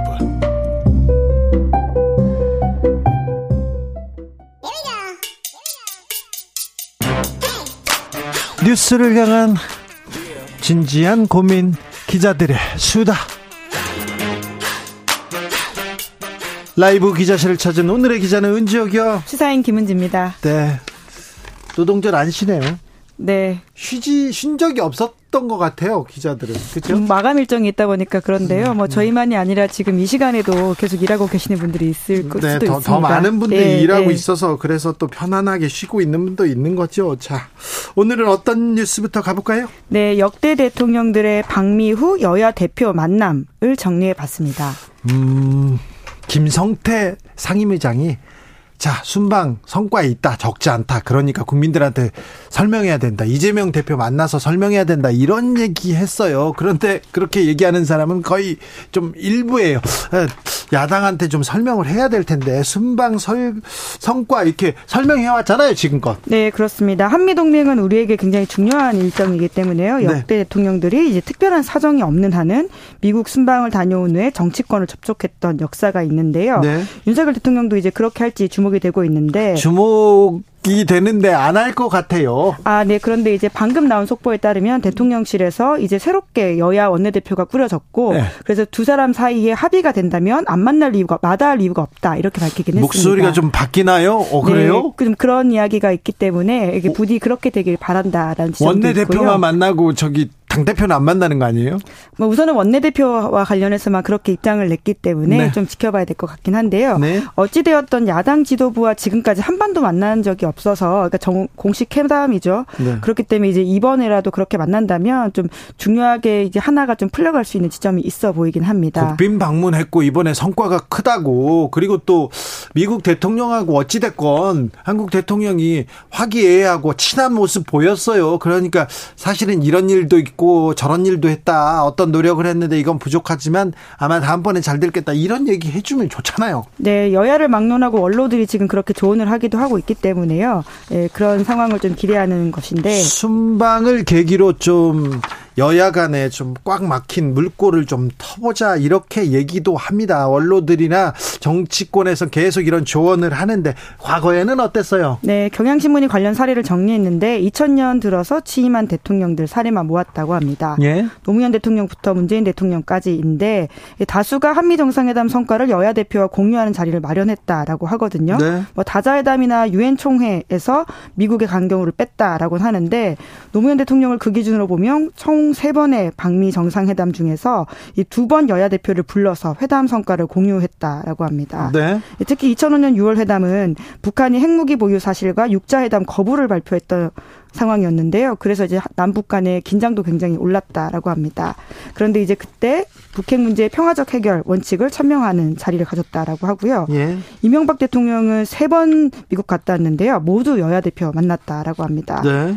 특히 이제 아마 기억하실 텐데 FTA 체결이라든지 미국산 소고기 수입 이런 네. 굉장히 뜨거운 이슈들이 있었을 때였기 때문에 더더욱 정치권과의 어떤 만남이 중요했던 상황이라고 볼 수 있고요. 네. 박근혜 대통령은 두 번 중 한 번, 문재인 대통령은 네 번 중 두 번 여야 대표를 만났다라고 합니다. 자, 이런 이런 일이 있었습니다. 이렇게 또 이건 부족합니다.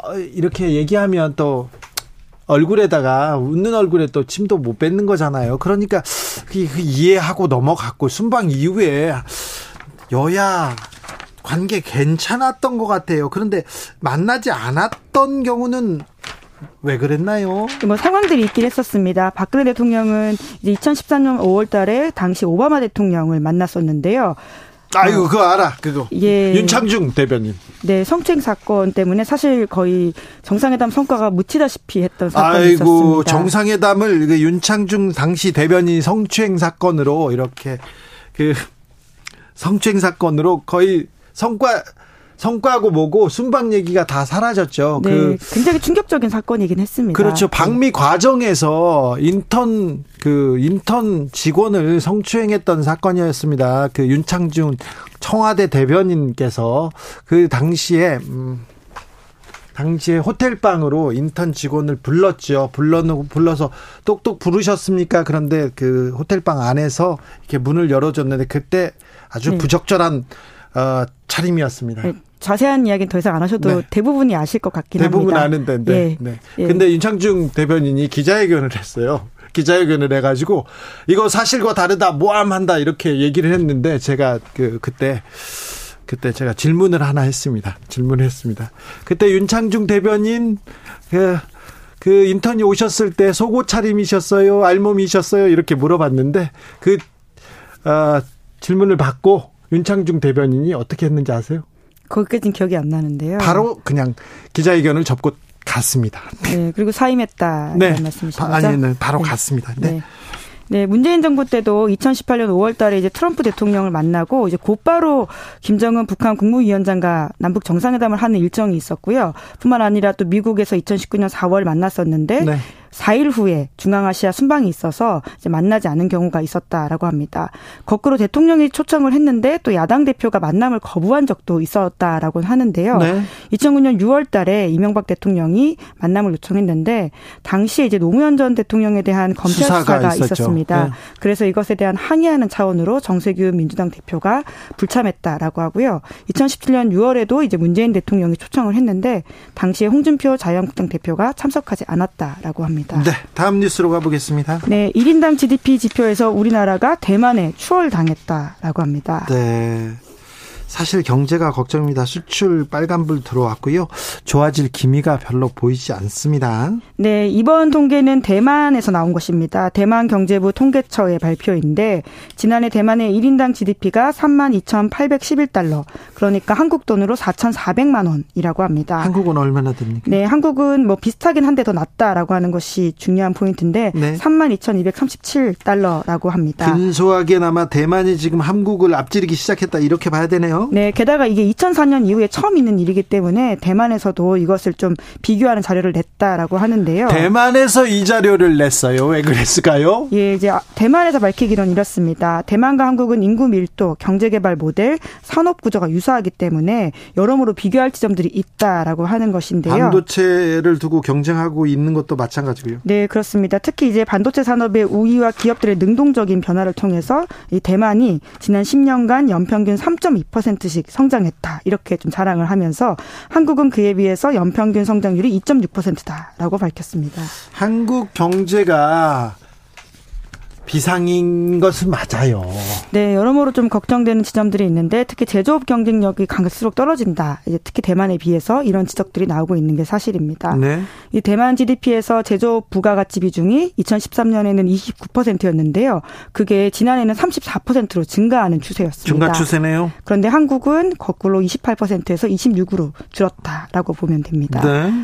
그리고 또 이제 제조업 연평균 성장, 성장률도요. 대만이 5.5%였는데 한국은 2.8%라고 합니다. 그런데 가장 핵심은요. 삼성전자가 TSMC 세계적인 반도체 TSMC 이 기업에 지금 경쟁력이 밀리고 있다. 여기서 시작해야 될 것 같아요. 네, 시가총액으로만 따지면 이미 2019년 말에 삼성전자를 넘어섰다라고 하는데 TSMC만이 아니라 글로벌 시총 상위에 100대 반도체 기업이 있는데요. 여기에 대만은 10개 회사가 이름을 올렸는데 10개나요? 한국은 예, 삼성전자를 포함해서 3개에 불과하다라고 합니다. 앞으로가 걱정입니다. 더 걱정이에요. 네, 게다가 이제 원화 값이 이제 약세이다 보니까 달러 강세인 상황들도 이런 것들에 좀 영향을 미쳤다라는 이야기들이 나오고 있는데 말씀하신 것처럼 대만은 지난해 이제 무역 수지 흑자를 났는데 한국은 반면에 최대 교육국인 중국의 봉쇄 조치와 같은 여파가 있어서 이 적자를 보고 있는 상황이다라고 합니다. 대만은 안보 불안한데 우리도 뭐뭐 뭐 북한에서 계속해서 미사일을 쏘고는 있습니다만 대만도 마찬가지예요. 지난해 가장 크게 불안했지 않습니까? 네, 그때 특히 낸시 펠로시가 대만을 방문하면서 그에 따른 긴장이 아주 높았고 그 뉴스를 전해드렸던 기억도 있는데요. 네, 전쟁 위기 이렇게 계속 고조되고 뭐 봉쇄 섬을 봉쇄한다 이렇게 얘기도 나왔는데 어쨌거나 지금 대만 얘기를 우리가 함으로써 지금 중국과의 교역 또 무역 어떻게 될지 좀 걱정이 됩니다. 참 걱정돼요. 네, 참 경제 얘기가 더 많이 남아야 되는데 정치 뉴스 아, 말고 경제 얘기를 더 많이 해야 되는데 우리도 좀 더 많이 하자고요. 네, 그러겠습니다. 마지막으로 만나볼 뉴스는요. 네, 어떻게 보면 또 관련 있는 뉴스라고 할 수 있는데요. 영국 시사 주간지 이코노미스트가 T25 국가를 주목했습니다. 네, 경제 전문 주간지인데요. T25라고요? 네, 그러니까 T는 transactional 거래형의 약자인데 이런 거래형 국가 25개가 있다라고 해서 T25라고 명명을 했습니다. 그러니까 미중 전략 경쟁에서 중간지대를 유지하고 있는 나라 25개국을 가리키는 말인데요. 네. 나라 이름을 쭉 말씀드리면 익숙한 곳이 꽤 많습니다. 멕시코, 모로코, 알제리, 이스라엘, 터키, 베트남, 카타르, 방글라데시, 콜롬비아, 페루, 이집트, 태국, 남아공, 필리핀, 칠레, 나이지리아, 브라질, 싱가폴, 인도, 파키스탄, 인도네시아, 말레이시아, 아르헨티나, 사우디, UAE 이렇게 있는데요. 자, 이스라엘, 콜롬비아, 멕시코, 브라질, 인도, 사우디 이 런 나라 좀 눈에 띕니다. 예, 특히 인도 같은 경우에는 쿼드로서 인도 태평양 정책 미국의 핵심 국가라고 할 수 있는데요. 그 국가가 지금 이제 저 거래형 그러니까 미중 사이에 중간지대에 있다라고 하는 것에 분석이 나오는데 어, 우리나라가 없어. 네, 이제 특히. 이제 이 커버 스토리가 초강대국이 분열할 때 생존법이라고 해서 예. 미국, 중국 사이에 이제 긴장이 고조되면서 점점 많은 나라들이 어느 진영에도 속하지 않으려는 외교 전략을 짜고 있다. 이렇게 분석하고 있습니다. 자, 의미심장한 분류입니다. 자, 양쪽에서 편들지 않고 또 이익을 얻는다. 이도 좀 중요한 부분이에요. 네, 뭐 사실 쉽진 않을 수 있는데요. 이런 나라들이 있다라고 하는 것은 좀 주목할 만한 부분이긴 합니다. 네. 왜냐하면 T25에 들어가는 세계 인구가 45%에 달하고요. 예. GDP도 18%될 정도라고 하거든요.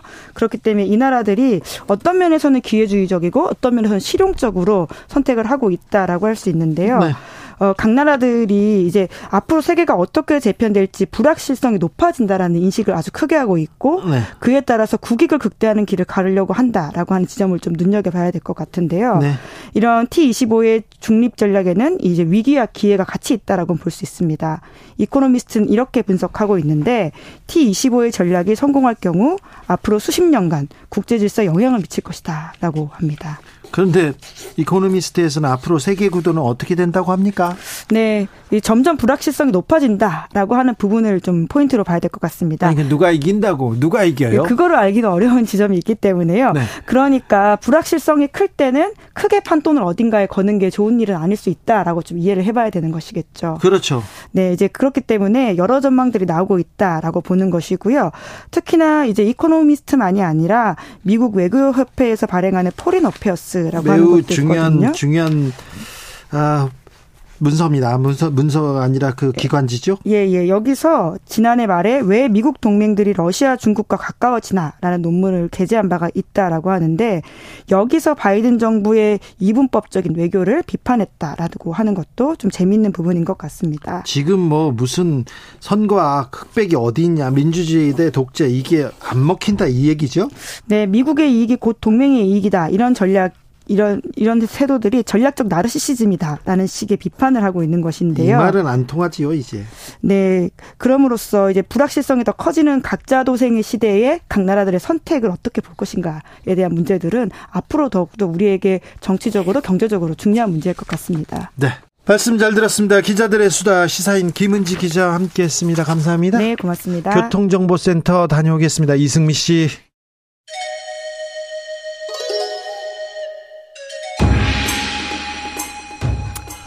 빛보다 빠르게 슉슉 바람보다 가볍게 슉슉. 경제 공부 술술. 경제를 알아야 인생의 고수가 된다. 경공술. 경공술. 오늘은 부동산 공부 좀 해보겠습니다. 한문도 전 연세대 교수님 어서 오세요. 네 안녕하세요. 네 잘 지내시죠? 예예. 예. 네 자, 봄바람 부는 부동산 시장, 봄바람 분다, 지금 바닥 찍었다, 계속해서 부동산에 대해서는, 음, 장밋빛 기사들이 나오고 있는데, 이거 맞습니까? 부동산 시장에 봄바람 불고 있습니까? 아, 봄바람이 일단 지나고 있죠. 이제 여름, 여름 바람이 오기 시작하고 있죠. 여름바람이요? 네네. 네. 어, 뜨거운 여름, 바람이죠. 뜨거운 바람이요? 예, 그러니까 봄바람은 좋지 않아요. 네. 뜨거운 바람은 별로 그렇게 좋지는 않잖아요. 네. 그러니까 봄바람이 일단 끝나가고 있습니다. 제가 볼 때. 끝나고 있어요? 예. 이 거래량이 원래 1월, 2월, 3월 계속 증가했거든요. 네. 그럼 4월도 증가폭이 예전과 같은 추세를 형성한다라면 어, 지금 말씀하시는 계속 상승 반전했다가 이어질 텐데 네. 4월, 3월, 2월하고 3월하고 거래량 차이가 크게 없습니다. 네. 그리고 4월하고 3월도 차이가 없을 것 같아요. 지금 추측이 되는 게.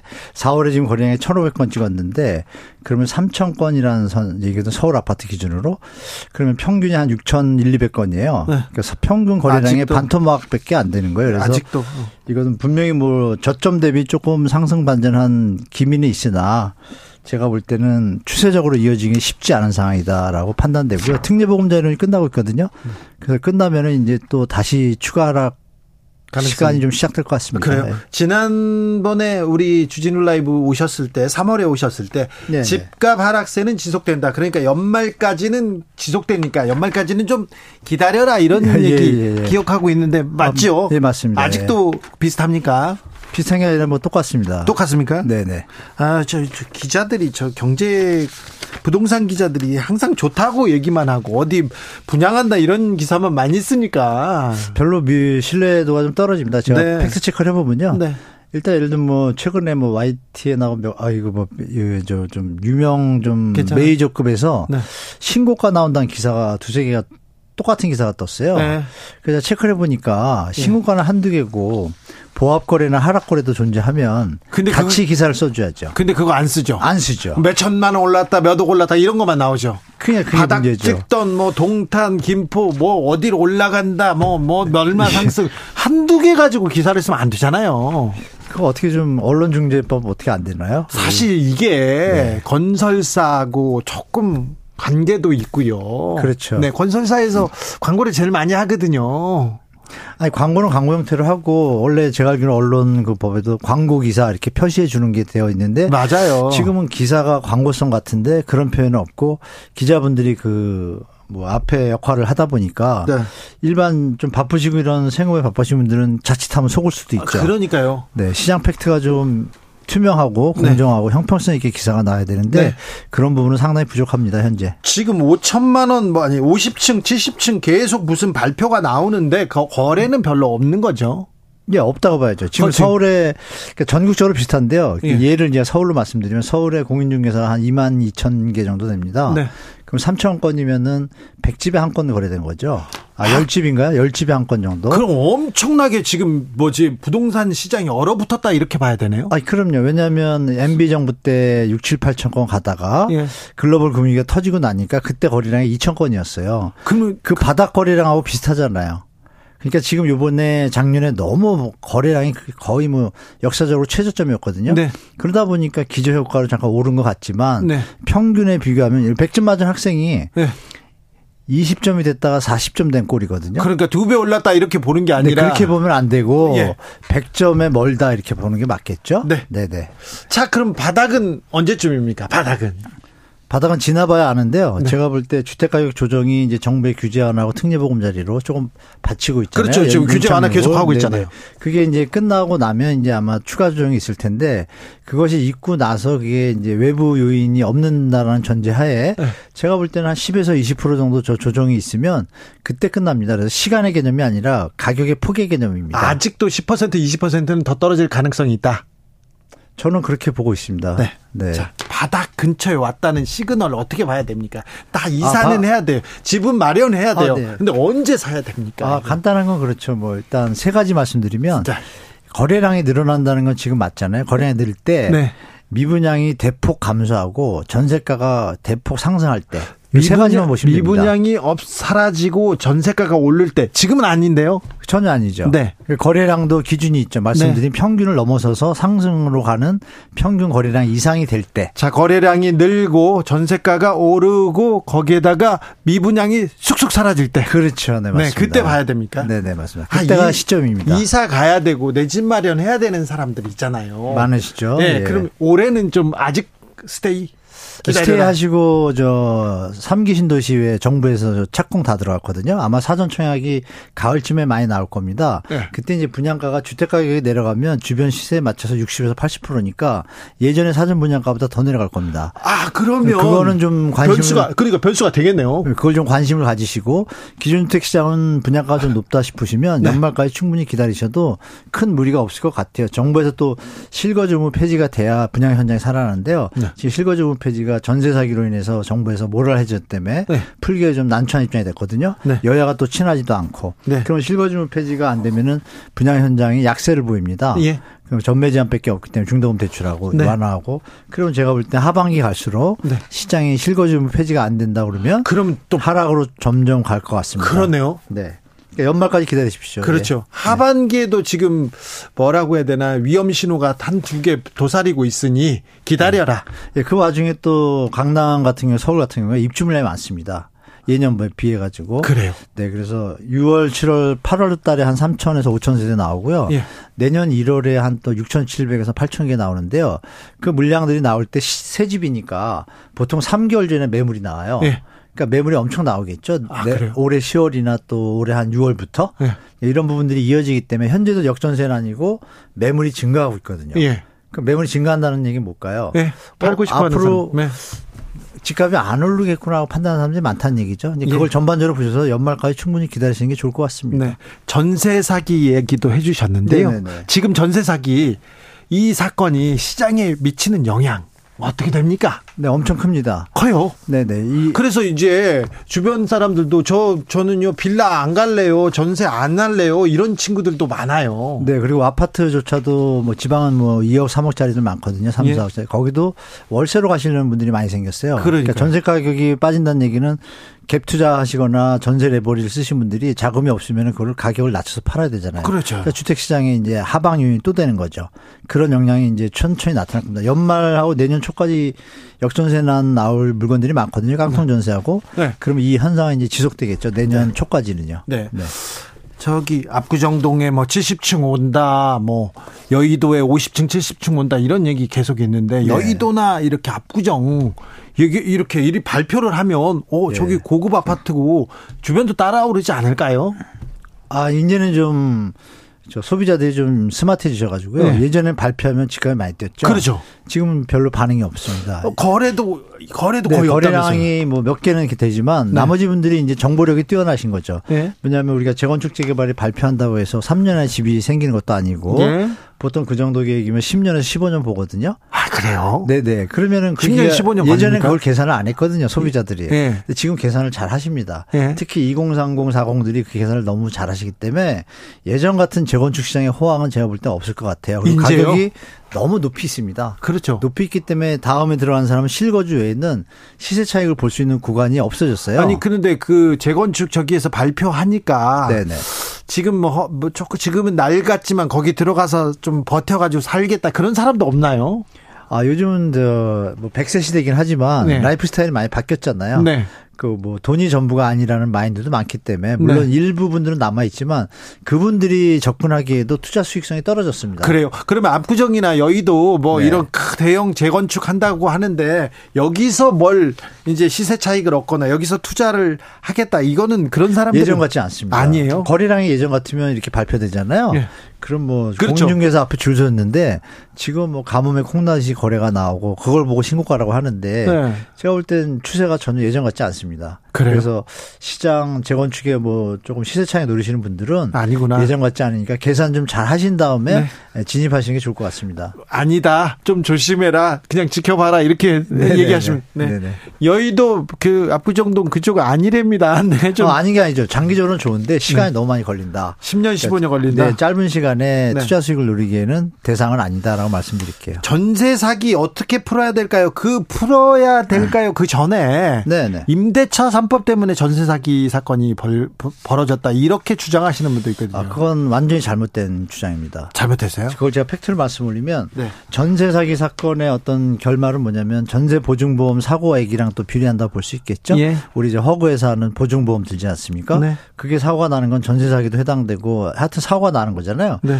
그 금액의 추이를 제가 말씀드리면 우리 청취자분들이 이해하실 거예요.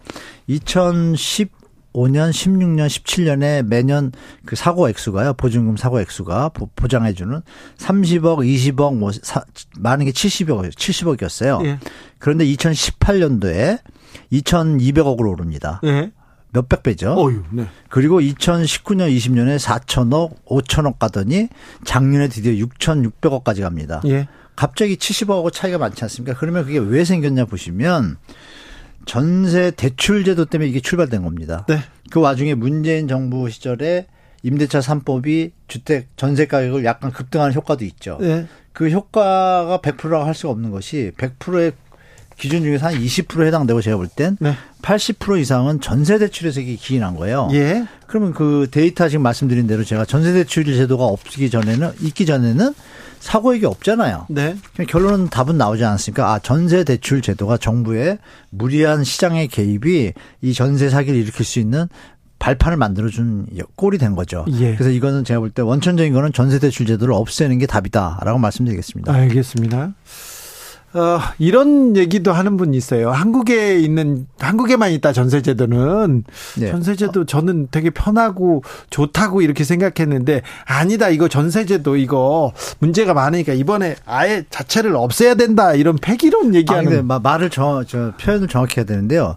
전세 제도는 좋은 겁니다. 그죠? 네. 저는 조, 좋은 전세 제도는 우리나라만 있는 건 아니고요. 네. 볼리비아에도 있고 인도에도 있습니다. 아, 그래요? 있는데 볼리비아 같은 경우는 저 경제적으로 우리보다 뒤떨었지 몰라도 우리보다 이 임차인 보장권에 대해서 재산권에 더 선진국입니다. 아, 그래요? 거기는 50% 이상이나 70% 이상 보증금이 넘어가잖아요. 네. 소유권 이전을 함부로 못하게 등기상으로 해줍니다. 정부에서. 아, 예. 권리를. 예. 그러니까 당연하죠. 돈을 더 많이 넣는데. 어, 그러니까요. 그게 더 선진국인 개념이고. 그래서. 어, 좋네요. 그 제도는. 네. 그 전세 제도는 좋은 거예요. 왜냐하면 네.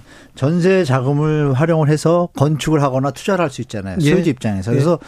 우리가 6.25 시대 이후에 민간 금융기관이 발전이 안 됐기 때문에 그렇죠. 사금융에서 자체적으로 멋있게 만드는 제도인데 네. 이 문제가 있는 건 전혀 없습니다. 전세제도를 활용해서 전세된 사람들은 비용을 아끼고 네. 사다리 역할을 충분히 하는 것이고 네. 또 세를 놓으신 분은 그걸 활용해 가지고 다른 데 유용하고 활용할 수가 있잖아요. 네. 이것이 기본인데 이게 이제 전세 대출 제도 정부가 개입을 하면서 시장의 왜곡 현상을 일으키고 가격의 전세 가격도 또 업을 시키고 네. 폭등시키고 결국은 매매 가격하고 전세 가격의 역전 현상이 벌어지는 아, 아주 원천적인 제공자죠. 네. 그러니까 전세 대출 제도가 문제지 전세 제도는 좋은 겁니다. 알겠습니다. 네. 네. 저도 전세 덕에 뭐 네, 잘좀 아, 그럼요. 예, 지내고 예. 있습니다. 저기 지난 방송에서 봄 되면 이제 청약 시장은 좀 주목해라. 뭐 네네. 이렇게 얘기했는데 청약 시장 네. 어떻게 주목해야 합니까? 뭘 살펴봐야 됩니까? 예, 간단합니다. 기존 시세가 지금 조금씩 다들 조정받았잖아요. 네. 조정한 가격 대비해서 비슷하거나 네. 5% 정도 하락된 어떤 분양가다. 네. 그러면은 서울 요번에 네 군데 1, 2월에 분양했거든요. 네. 세 군데가 완판이고 한 군데가 반패예요. 참패는 아니고 네. 세 군데 공통점 기존 시세보다 5%에서 10% 낮게 분양했습니다. 아하. 완판. 네. 근데 그 기존 시세라는 것이 예전 가격 대비 3, 40% 조정된 곳이에요. 아 그래요? 그러니까 올라가도 올라가도 폭이 적고 내려가도 폭이 적으니까 신축이라는 베니피트를 활용해서 네. 들어가셔도 되고 다만 그렇지 않은 건 반패한 곳은 어떻냐 분양가를 고집을 한 거예요 아하. 높여서 이건 반패예요 그러니까 네. 시청자 청취자분들이 예. 기존 시세가 충분히 3, 40% 빠졌는데 분양가가 그 수준이거나 한 5% 정도 상하다 이거는 이제 들어가셔도 문제 없고 예. 20% 15%밖에 안 빠졌는데 분양가가 그걸 유지한다. 이거는 기다리시라. 네. 굳이 할 필요 없다라고 말씀드릴게요. 알겠어요. 네. 네. 가격이 그것도 중요하군요. 분양가가 중요한 거죠. 분양가가? 네네. 네. 네. 그 분양가는 수요자들이 외면합니다. 네. 알겠습니다. 네, 아직 기다리셔야 됩니다. 네, 네. 조심하셔야 됩니다. 아, 네. 그리고 저기 부동산 기사 믿고 이렇게 따라가시면 절대 안 됩니다. 말씀 잘 들었습니다. 네. 경공술 한문도 전 연세대 정경대학원 교수였습니다. 감사합니다. 네, 고맙습니다. 주진우 라이브 이제 마치겠습니다. 오늘 근로자의 날인데 일하신 분들한테 특별히 감사함 전하고요. 편히 홈 집으로 돌아가셨으면 합니다. 마이클 부블의 홈 들으면서 저도 여기서 물러가겠습니다. 저는 내일 오후 5시 5분에 돌아옵니다. 지금까지 주진우였습니다.